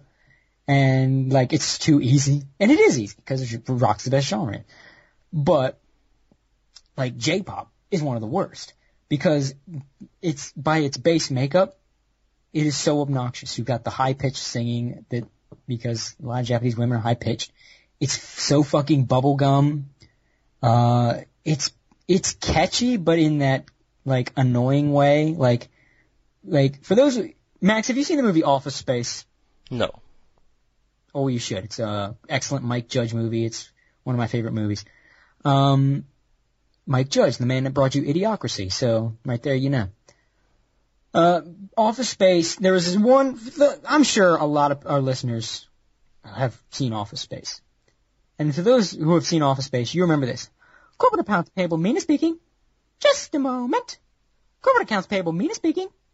Just a moment. You remember that? That gets stuck in your head. That horrible, horrible, horrible, repetitive, squeaky bitch. And that was the that was the idea. It was to show how awful it is to work in an office. And that bitch, that repetitive robotic bitch, that's J-pop. Corporate accounts payable, meaning speaking, just a moment. That's J-pop. So it's it, it's this bubblegum, infectious in a bad way shit. I could I could dissect J-pop much more in depth, but we don't have a lot of time. Where it's just going on so long as it is. But so making good J-pop is hard, not impossible. It's been done. Like, like I've said before in my bonus round review, I did a ride back. Uh, the ending song for Rideback drives me crazy because it is so good. I want, I want, I want to roll around the floor and just hug myself. It's so good. Oh my god, the ending song, the, the credit song, the Rideback is so fucking good, and it's J-pop. And it is so, it is smooth, it is mature.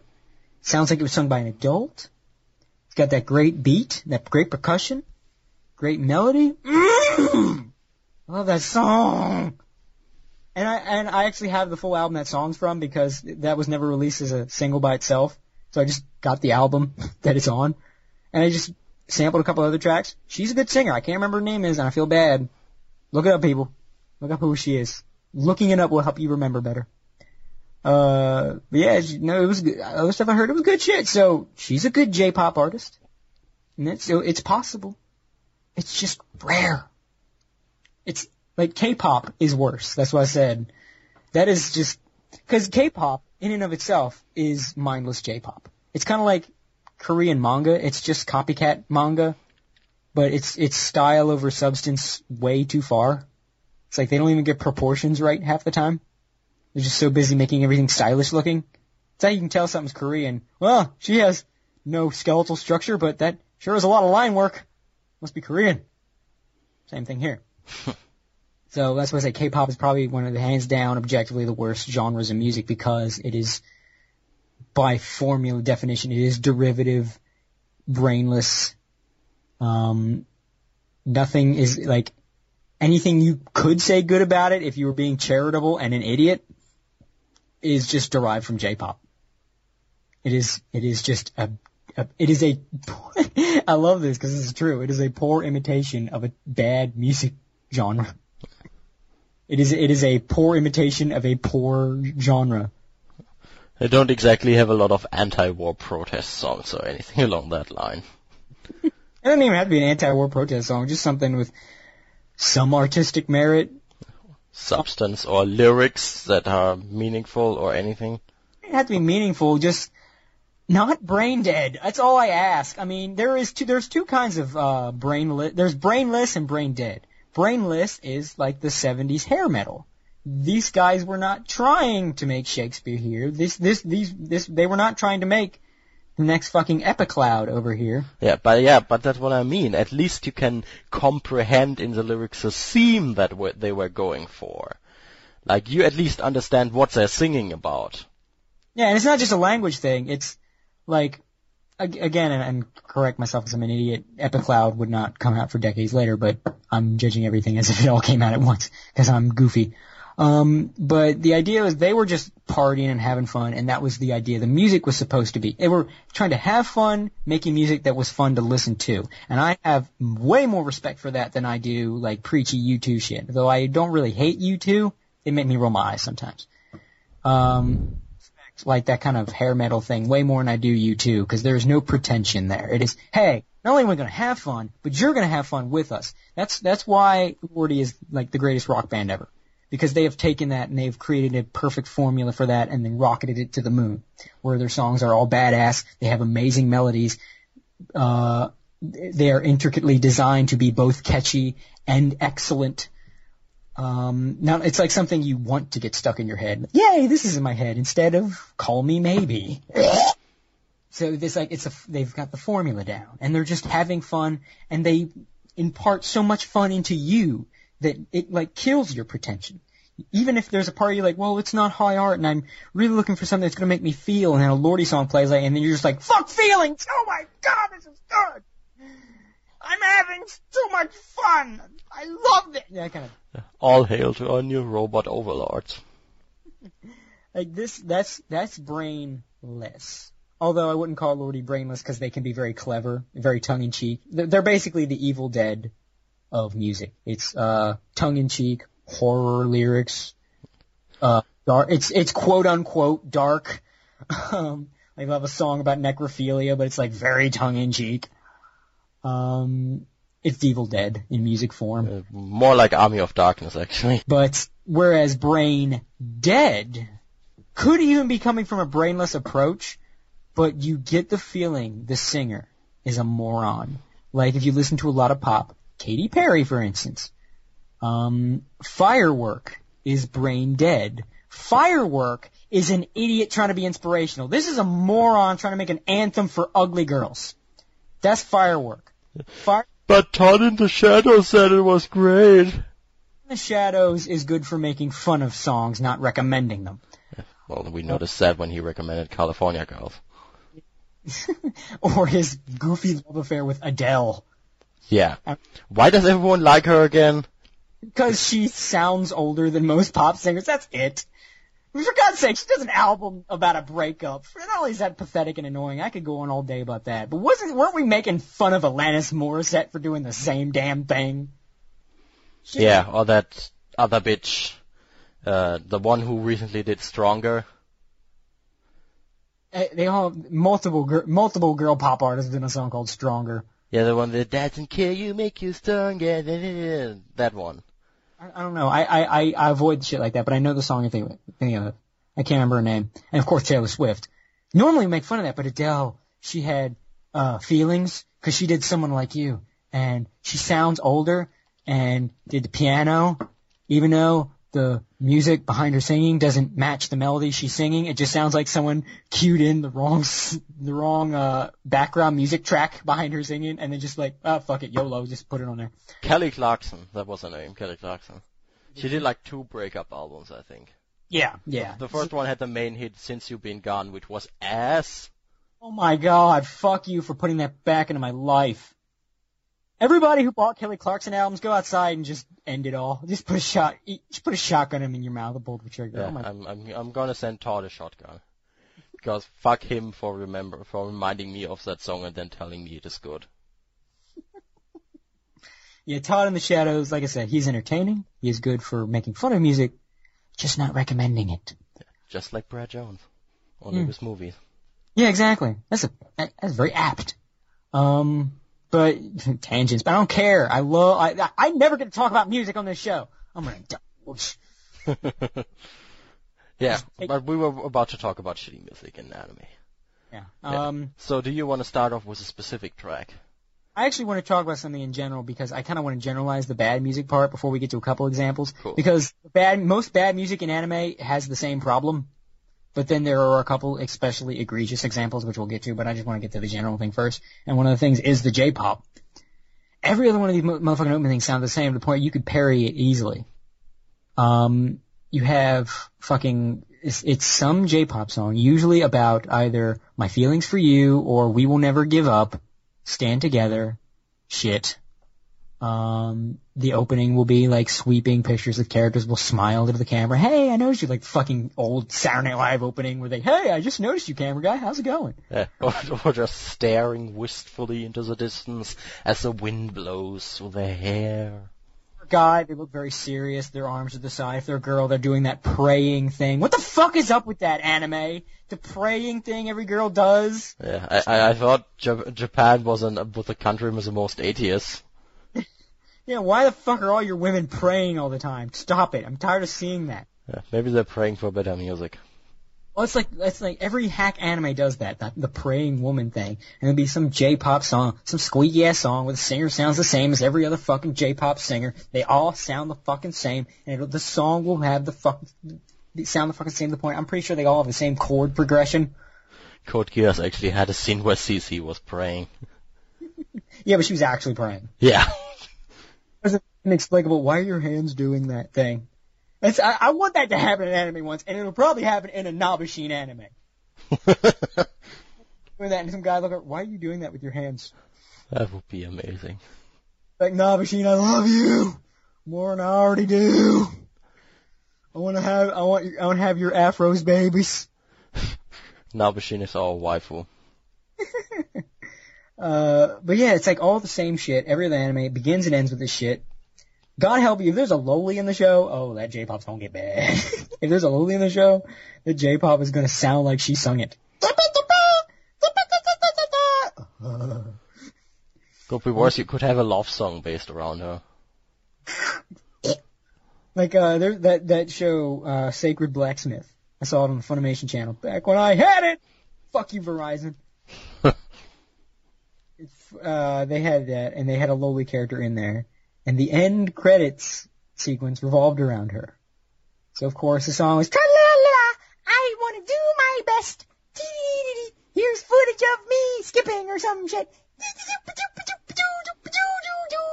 And I just stared with contempt at my screen. Riveting. Like fucking Max Weinberg staring with contempt at Conan. Just that look of just, I hate you silently. I just fucking hate you. I hate, like, Sacred Blacksmith was a stupid ass show, but I think it was excellently personified in its music. It was like the most forgettable synthesized shit. And then right at the end,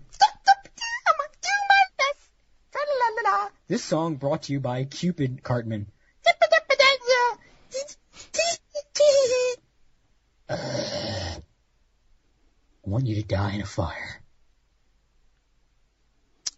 But, uh, yeah, it's J-pop, ever, and I, I, I contend, my belief is that the vast majority, there's probably one or two people that legitimately like J-pop for whatever reason, aside from the couple good artists. Um, but I contend that the vast majority of the vast majority, like where's Waldo shit for the for that exception, the vast majority listen to J-pop because they want anime music. They are so engrossed and obs- in and obsessed with anime. They gotta listen to anime music. They've probably got anime posters and merchandise all over the fucking place, and their music has to be anime. I mean, they can't like li- they can't pop in their iPods without some anime in their life. This is like all st- autistic shit. They need that anime in their life. So when they listen to music, anime. Gotta have that anime in my life when I'm listening to music. So I listen to anime music. What's anime music? J-pop. Even J-pop that's not in an anime, it's still anime music. It's just like in the back of their head. It's like you know, you know, you might not have noticed, but your brain did. Yeah. Japan is anime. Yeah, it's it's that thing with this sounds like the music that's in my Japanese animes, so I gotta listen to it. It's just like in one of my Japanese animes. see a lot of people listening to J-pop that aren't big anime fans or that are only casual anime fans. You know, like, I watch a couple animes, but let me tell you, I got uh, all the K one two three four five six seven eight nine uh, songs, whatever the fuck they're called. I got all the Japanese idols right in my thing here. I mean, I'm not really big into anime, but I love when Japanese idols belt out a tune. No, that doesn't happen. So that's my theory because it, it is a very poorly set up genre of music. It is basically it is vapid pop, but it is that happy vapid, like like smiling, like like a girl that smiles, this big ass open mouth grin, and kind of waves her head back and forth, and just kind of looks out. You don't really know what she's looking at. She might not even be looking at anything. She's just happy to be there, and there's probably nothing going on upstairs. This is a hamster in a wheel, and the hamster's getting tired, but she's happy. It's hard, like, you can't hate her, but you don't want to know her. That's J-pop as a person. It's, ah, it's like happy, but stupid as balls with no value, no, nothing. It's just stupid and happy and pointless. Um, so that's that, I guess. Unless you have a point to it, which doesn't sound like you because you're quiet as shit. Not really, no. I'm not exactly the, uh, I'm a music fan, of, obviously, but I'm not exactly the hardcore analyst expert. I'm, I'm not very good when it comes to music and making an analysis.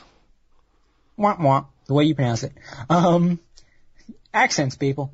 Uh, No, that was intentional. uh, you got me.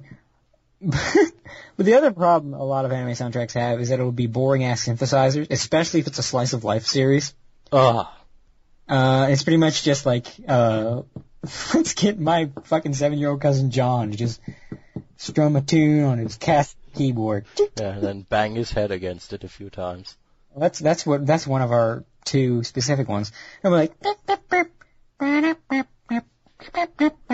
woo, it's jam. That is my shit. That's my I can fucking rock to that. Finally, the is getting hardcore, man. yeah. Fuck tribe. Play that track from Kanon. Uh, Yeah, that's my jam. Gets you pumped, motherfucker. Oh, Kanon's a bad example. Kanon has it's not great, but it's like piano. They're trying for something at least. Um, actually, Kanon has a couple decent piano tracks. Like if you forget that it's from Kanon, you can enjoy it. that's one of those things. Like you're, it's actually the source is hampering the music because it's oh that's a pretty nice piano melody. What's that from? Kanon. Fuck. I was gonna listen to that, maybe chill out to that. You know, that was that sounds like some good chill out music. I can't now. I keep thinking of Ugu Girl. Fuck. Yeah, uh, It does have some pretty a, a couple decent piano tracks. yeah, if I want piano, I'll listen to Totentons.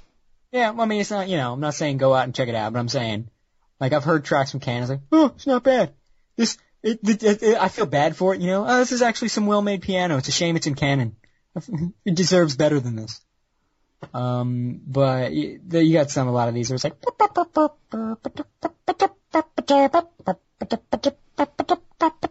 and I guess that's functional, but it doesn't really show that you put effort into it, you know? Hmm, that reminds me of that one Slice of Life show. Where did I hear this sound before?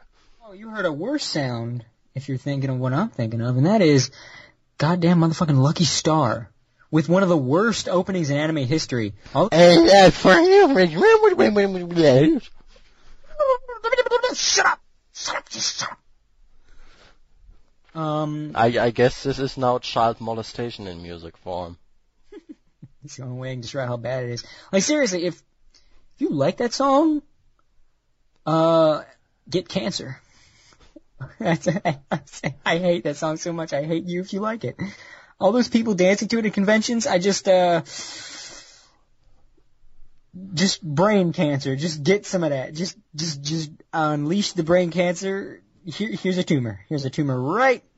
Get, get that tumor right in there. Right Yeah, in there. and, and get some necrotizing fasciitis on your balls, please. People, uh, Wikipedia right now, what the fuck's he talking about? Don't look that up. it's gross.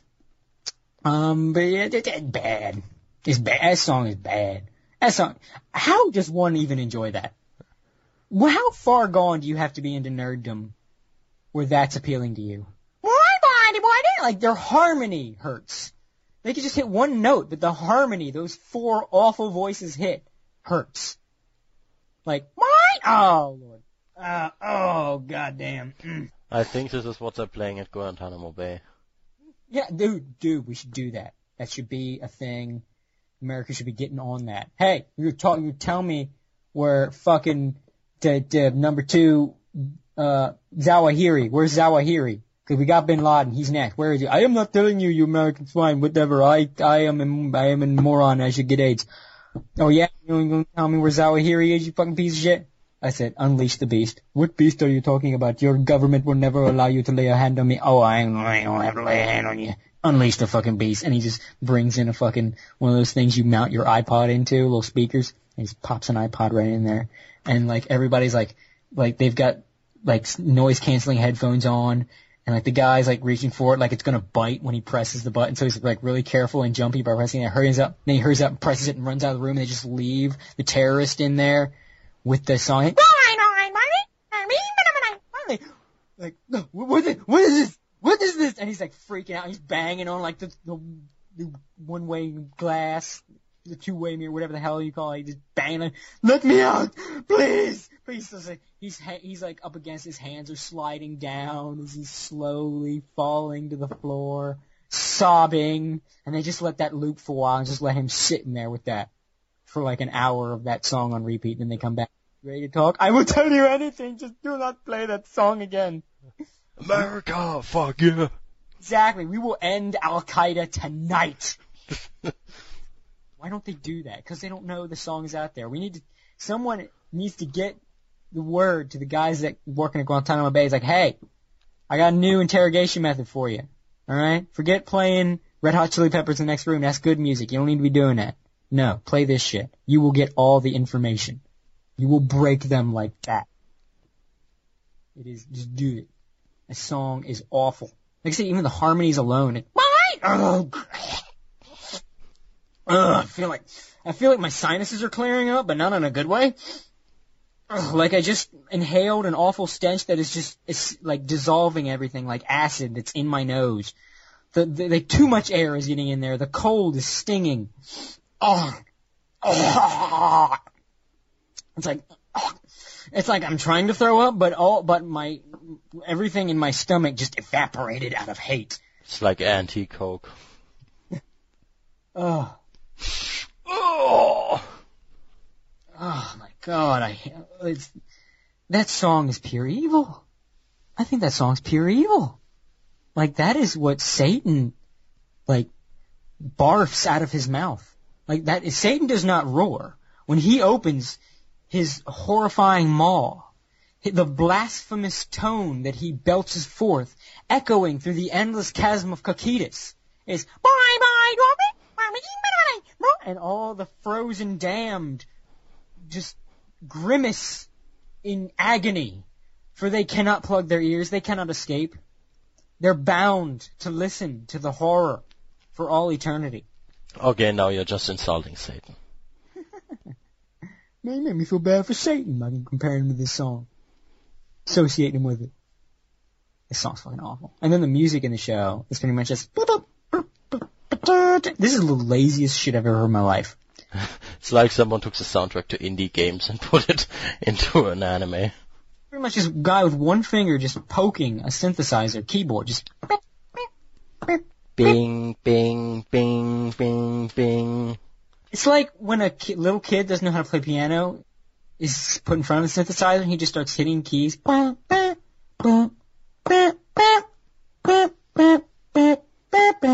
That's the music of Lucky Star. They just kind of maybe rearranged it to make something that's technically a melody, uh, but only technically. Yeah. Could like squint sideways at it.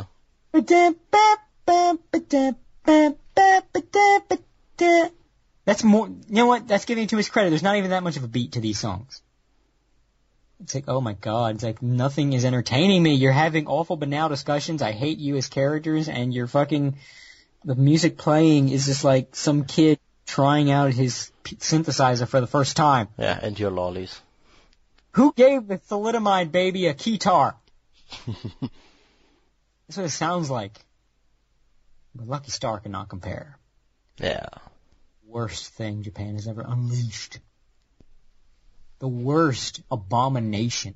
H.P. Lovecraft could not describe a horror like this. The worst abomination ever unleashed on, upon our ears. Speak, of course, of the Panty and Stocking soundtrack. Oh my god. Ah! It's bad enough the show is like literally unwatchably bad. Like it's so difficult to watch. The music hates you. I'm pretty, the, the soundtrack is like what someone who hates, uh, electronica thinks techno sounds like. Like someone that hates techno making techno. Re- really repetitive, annoying shit. Like there's this one theme that is played in pretty much every episode and it is called, get ready for this. It's so hilarious. Are you bracing yourself? Beverly Hills Cock. For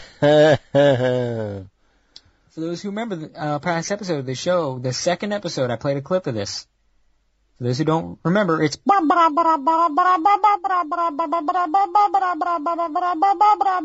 over and over and over with the most irritating, like, you thought dubstep could irritate you? No, fuck that. This shit. I can't sit through, I can't sit through the soundtrack in its entirety. I can't sit through an entire track from the soundtrack.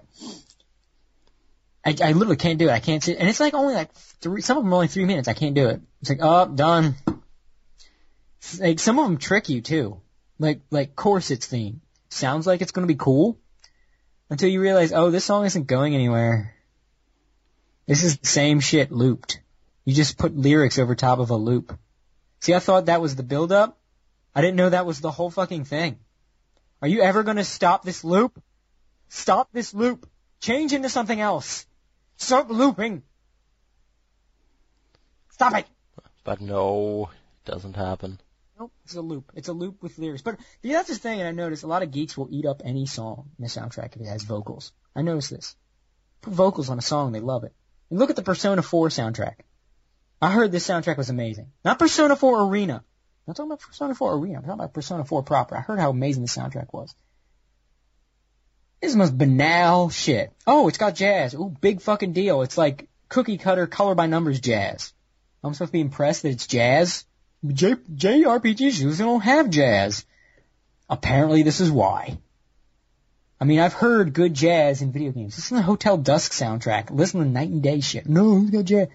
Oh, but the, the fucking, this song has words. It's like J-pop doesn't even care. The battle music is like, doing music, yay, boop, boop, day, music. Fuck you, shut up. Fucking banal shit. Like you can't even do, like J-pop is usually brainless as it is, you gotta just care even less than normal. It's like, vocals are one of those things that if it's in music, geeks, if it's a song, a track, and a soundtrack, geeks, you could eat it up. It's automatically the best theme in the game because it's got vocals. Yay, singing! It's, we're legit, our, our soundtrack lust is legitimized because that's like a real song. No, sorry, it didn't work that way. Uh, yeah, I like New World Fool from that the, the most, but eh. I mean, it's, it's, it's poo poo. There, there are some things that if you put into a soundtrack, the geeks will eat it up and you'll see like YouTube comments, this is the best track. Like electric guitars. It's like, It has words. it's vocals, electric guitars, and to a lesser extent, Latin, Latin chanting. It's got those things. It's the best track in the soundtrack. I love it. It's on my iPod. Ooh, one winged angel. Ooh. One of the Angels good. Yeah, but but still, uh, like all masturbating over it, like it's the greatest thing in all of the universe. And then, and then you get the people that like will think it's like it's the next One Winged Angel because it's got Latin chanting. One One Winged Angel's not even the best Final Fantasy Final Boss theme. I'm sorry, people. I'm sorry. I don't care. I know it's not Dancing Mad either. It's got movements. Or generic ass fucking pipe organ. This is the best game in Final Fantasy ever. I love when you play pipe organ. That was the best part. When he played pipe organ. Ah, for eight minutes. It goes on quite a long time, yeah. He's pipe organ for eight minutes. And then it gets interesting. It's not even, it's, it's just decent. It's a cool tune. There's a reason that all that shit was cut out when Dancing Mad was in Dissidia. They just cut right to the good part. Oh, but it's got pipe organ. That has feelings and emotions and it's epic. Pipe organs are not inherently epic, you fucking dorks. Yeah, God in the Fire was more epic. God and Fire. There you go. There, that is the best Final Fantasy fucking, uh, final boss music. And not because it has lyrics. Cause it's awesome. It would also work really great as a theme song for Chaos and Warhammer. Yeah, and it's just, it's just great. It's just a great tune. I could dissect why it's great, but I'm not going to because that's it. We're going on enough a tangent. But the the idea is, if you throw vocals on something, it's automatically great in the eyes of nerds who don't know music. They just know anime music. Yay! It's from a soundtrack of a thing I like. I like this, and it le- makes it feel like it's legitimizing it because it's got vocals, which makes it a real song. Hey, It has like words and sounds. yeah, wow. sorry it doesn't legitimize it. It- Go listen to some real fucking music. Um, by real fucking artists, I should say. It's not like this isn't real music. It's just, you need to stop listening to anime soundtracks and go listen to some fucking actual fucking artists. But I digress. Yeah. Uh, of course, its theme's a great example. It's, I can't even remember how it goes because my, my I think like like that. It was uh, it, it was more staccato, not staccato, but the, the beats were separated more. I can't remember how it went, and I'm glad my brain is successfully blocked out. But I'll just make up a melody to to illustrate my point, saying "Ba, ba, ba, ba, ba, ba, ba. Ba, ba, ba, ba, ba, ba, ba," which sounds like a build up, and then some uh, other beats come in, but it's still repeating as its main primary instrument. And then the lyrics come in, where it's just this repeating over and over again. The lyrics don't change up from this way of doing them. Ba, ba, ba, ba, ba, ba, ba. The lyrics keep doing this melody. Ba, ba, ba, ba, ba, ba. This is how the whole fucking song goes. Ba, ba, ba, ba. That's the whole song. No chorus, no build up, no nothing. That's the song. Good going. Yeah, that song's banging. That song sure is awesome. Man, this is my jam. Bullshit. Um, but Corset's theme is far from the worst track. Beverly Hills Cock, I would say, is the worst track, but there are so many. Like, there is one song that just, there's one track on that soundtrack that sounds like a porn soundtrack got drunk. a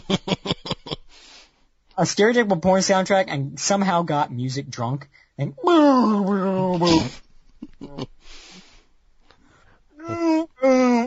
we haven't even got to the music video yet. like, what the fuck is going on with this track?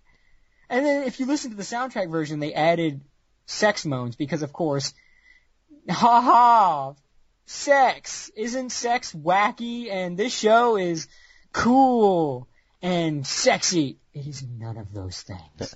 Now look at the cover with our main characters covered in cum. Yay! like this show, you're wrong. Uh, That way you can't see the stains. yeah, you won't be able to tell. It's not part of the cover. All right, who got fucking big dick black repairman drunk? I'll set the mood this fucking time good. You just get that penis in there and I'll do the rest. Boom, boom, boom, boom. What the fuck is that? And they that during scenes that are supposed to be sexy. It's like, this isn't sexy. This is fucking, this is literally retarded. This feels like a retard is responsible for what I'm seeing on my screen. This feel what did, did Walt is this idea what Walter Jr. thinks is sexy? Is this what I'm watching here? No, if it were Walter Jr. thinks is sexy, it would have that music, but it would be like a sausage and a pancake. anyway, Breaking Bad joke. Uh, and of course there's the opening. Panties, doggy, panic, panic, doggy, doggy, panic, doggy, panic, panic, doggy. I wonder who the characters in this show are. I wonder if that guy knows he's supposed to exhale when he sings, not inhale.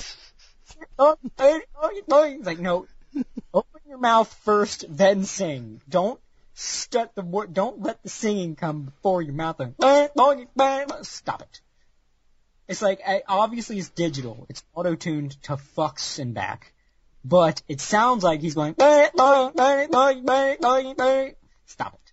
Just stop it. Anyway, but of course, no, I, I gotta get it out of the way. There are three tracks in this soundtrack, like I said before, that are really fucking good. Like, why are they on this soundtrack fucking good? Yeah. Especially that end credits theme. That doesn't belong in this show. Fallen Angel, yeah. It's too good for this show. I feel, I'm almost angry that it's in this show. Yeah. Best part is it, uh, the ending has Panty and Stocking die. I think someone at Gainax was self-aware of how bad this show is. It's like they, it's like okay, we're gonna handle everything else. We're gonna have all end credits duties. We're gonna hand that off to Tim. I'm saying his name's Tim, even though he's Japanese. Let's go with it. Tim, I want you to handle the end credits. You get us a song. You get us some animation. Tim, like, Well, if he's Japanese, he obviously has to be Tim San. Son, you handle it. Tim sounds like Tim Son secretly hates Pain and Saga. Like, this show is so fucking awful. They came up with it while they were drunk. Why am I working on this piece of shit? I hate this so much. So what I'm gonna do?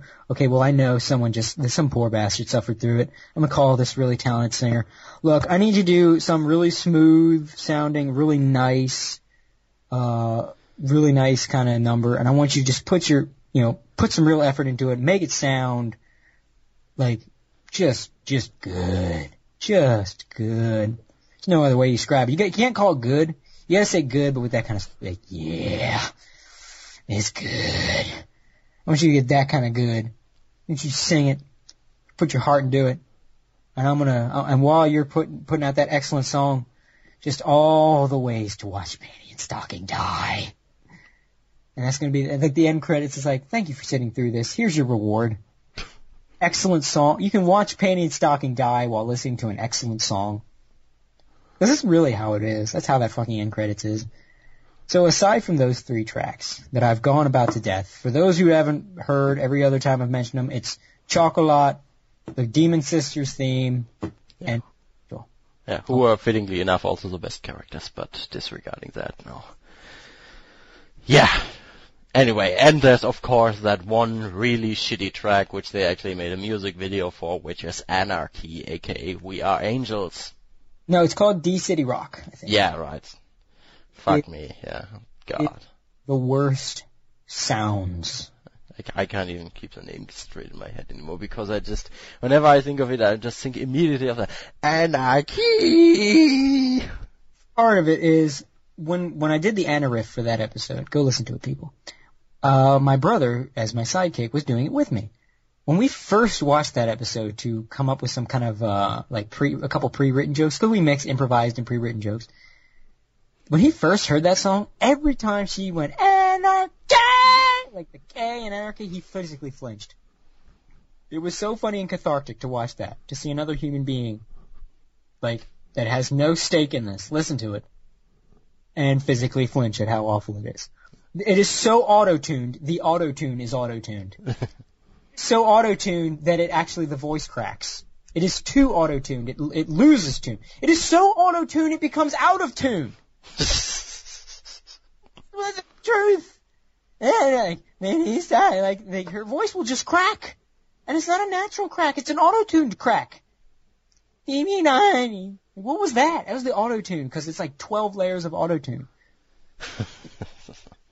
and the and the the instrumentation is this MIDI fucking music, but the, the in the music video is like they're playing live instruments, but it is the most awful sounding MIDI you will ever hear. Like, is that a guitar? Apparently, I think, I think it's a guitar. Uh, I'm sorry. Is am I playing on an Amiga? Is, is that what's going on here? Even if I do an exaggerated impression, it's still not getting across how bad it is.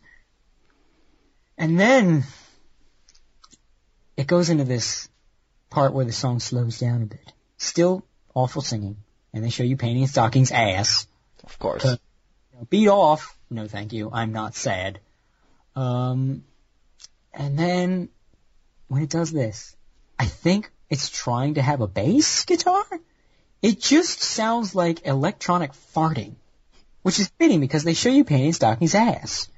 I know they didn't mean it. Too fucking. But it behind her singing is.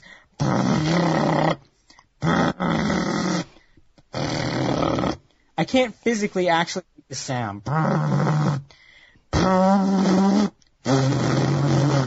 It's like, oh my god, is that an instrument? Or, or like, it's like one of the robots from the Matrix having a wet, having like wet, loud diarrhea. That is, one, if one of those like octopus looking fucking robots from the Matrix had explosive diarrhea, that's the sound it would make.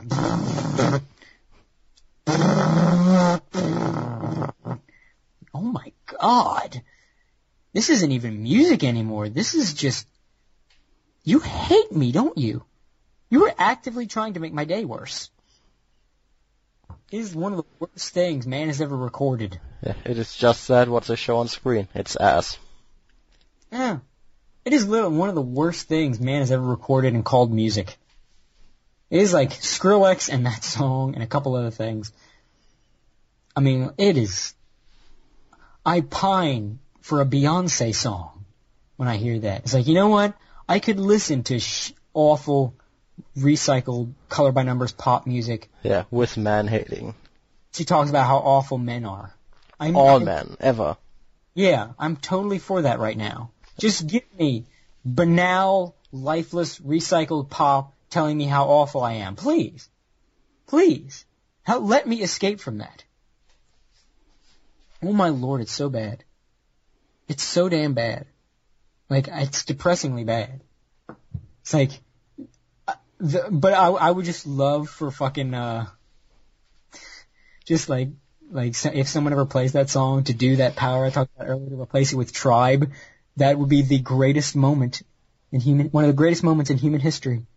You know, the, the killing of bin Laden, the fall of the Nazis, the, you know, cutting off D City Rock with tribe. It would be an amazing thing. It would be like, I can't even describe how great that would be. In fact, if someone wants to be cool, be a bro, do that at a convention. Like, if you ever hear someone playing that song, like, audibly, like with an iPod or something, just bring your own iPod or something, some speakers, some boombox, and blast Tribe loud enough to drown it out. Oh my god, you will be a crusader. A crusader for real men everywhere. The other crusader. you will be a hero to millions. You will go down in the annals of history, sir. You you will ha- need one of those commercials, those beer commercials talking about real men, like the Real Men of Genius or the Man Table. You will be there. You will be the guy that shut that shit up. And you will be saluted, sir. I salute you preemptively. And I think that's a good way to end this podcast unless you have anything else to add. Yeah, well, that's one last song I want to very quickly bring up. There's not much to talk about, but it's fucking terrible. And they actually recycled it for the second opening too. Anyone remember this fucking terrible anime Bludgeoning Angel Dokuro-chan? The one that you think is going to be awesome because it seems like it's going to make fun of pedophiles and it turns out nope. Yeah, instead it's a pedophile fan service show. yeah, exactly that one, because the opening is like, beep, beep, beep, beep, beep, beep, meh, meh, meh, ah. And then it's the exact same shit in the second opening, only worse. How is this even possible? I swear that show is for self-hating pedophiles. Yeah. But yeah, that, Yeah, little girl, hurt me more. Hurt me more, Snake. I, I just, that, oh my, yeah, that is, that's, that song is ear rape. That's like the Steel Angel Kurumi theme. But anyway, I heard that like, I was watching back when anime was on VHS, popped into anime VHS, and they would usually start before the show actually began. They'd start with some previews of other shows, little tra- little teaser trailer bits, and they play one for Steel Angel Kurumi, and my life was never the same. It was so bad. It, that is, it was dumb. It was humiliating to listen to. Like I was like, oh god, I hope no one walks in here right now. And it's like, you, this was made for sad people. Like, like, you can just see the fat ass, neck bearded, thick framed glasses motherfucker who, who's like, that kind of fat where they don't have visible elbows anymore. It's just like a big giant overstuffed sausage and that's their arm. And they're just clapping along to this song. That's the Steel Angel Kurumi opening. So that's like Heaven's Lost Property all over again. It is, it is horror in sound form, that second song. Like don't, don't go listen to it because there's that chance someone might walk in the room. Also, wouldn't an angel out of steel fall out of the sky? It's a metaphor, okay? She's precious. Get, get with it. Also, steel refers to the boner you're supposed to get. Oh, she's an android girl, I think. She's like an android slave girl or something. It's I'm creepy. sticking with my explanation. That's our story. We're sticking to it. From, so from all of us here on the other side, I'm Cody Byer And I'm Max Vader. saying, try bitches, hit it!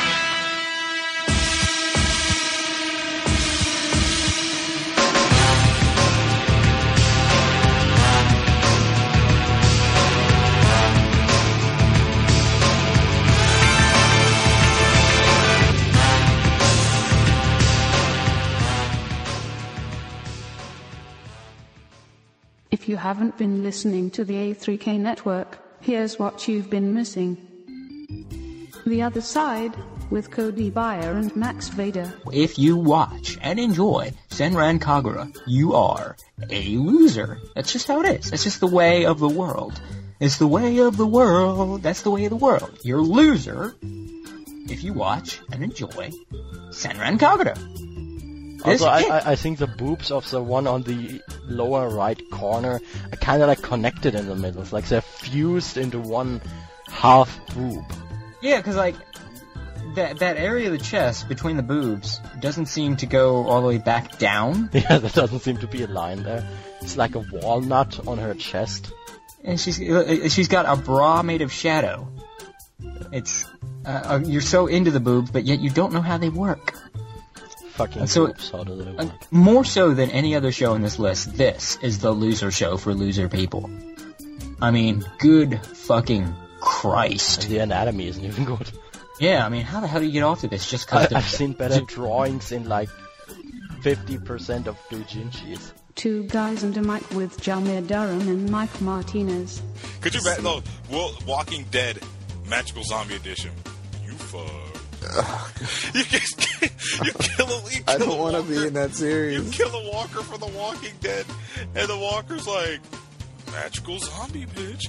And you're like, why do we? You know, just bite me. Do it. Just do it. Nah. I'll let you wait. I'll let you wait, troll zombie. Troll zombie, I'm gonna let you wait, and I'll bite you when you least expect it. What if I turn around with my eyes closed? Nah, every time you sleep, I'm gonna be standing over you, stroking my own decapitated face. Just gonna be standing there watching you. Yeah, you sleeping. Maybe I'll bite you now. Maybe I'll bite you later. Maybe I'll bite you while you're in the bathroom taking a shit. Just like bust through the door while you're taking a dump. Just, ah. it's like you were right. I really wasn't expecting this. I know. Meanwhile, Michael, every time I take a shit, shotgun in hand. Manga Corner with JD Banks. That's one of the things Oda did really well with One Piece is that he made probably the best ensemble cast for a manga since Dragon Ball. And uh, thus far, I don't think anyone's really managed that quite as well. Bleach tried and didn't get very far. yeah.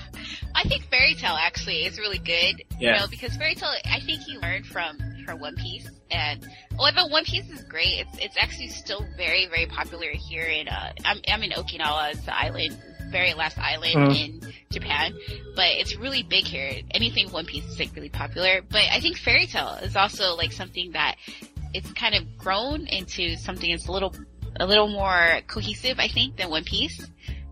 Yeah. So I think uh, some characters, I think he put more female characters that are like they're like a mainstay in Fairy Tail. Erza, she's Yeah. she's I think she's really cool, but she's just like Zoro and these other sidekicks. You know, she's kind of like she's really strong. She's stronger than these other people, but she has a poker face. But she actually has a really dark history, you know, behind her, and and you kind of want to you kind of want to understand why she wears armor all the time and why she's so like poker face. Bonus round with John Paul Natterson. His first day of school, he runs into Rika, who, as I've already mentioned, currently has Chunibyo. She's the girl in all the pictures with the eye patch, and like a lot of people, myself included, look at that and like, wow, that's really stupid. Another show with a girl wearing an eye patch.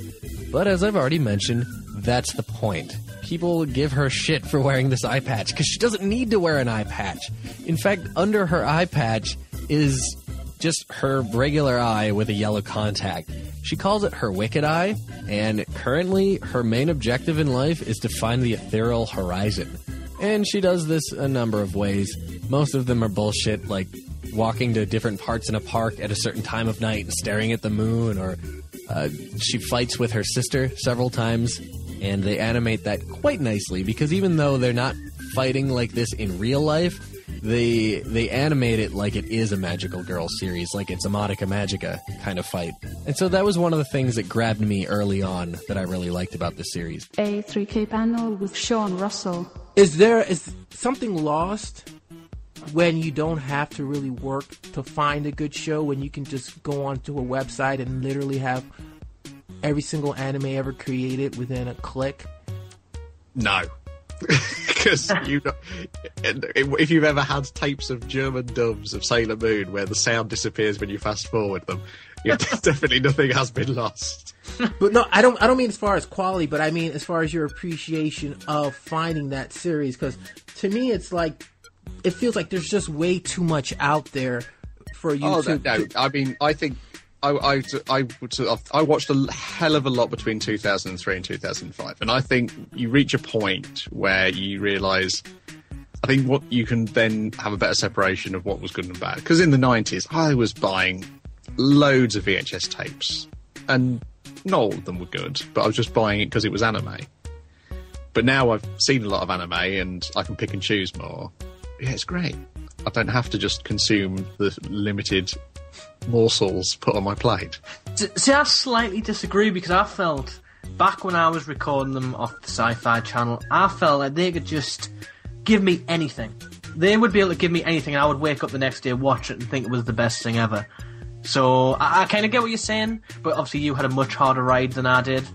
So I don't know. It's it's a tough one to call because there's nothing wrong with ease.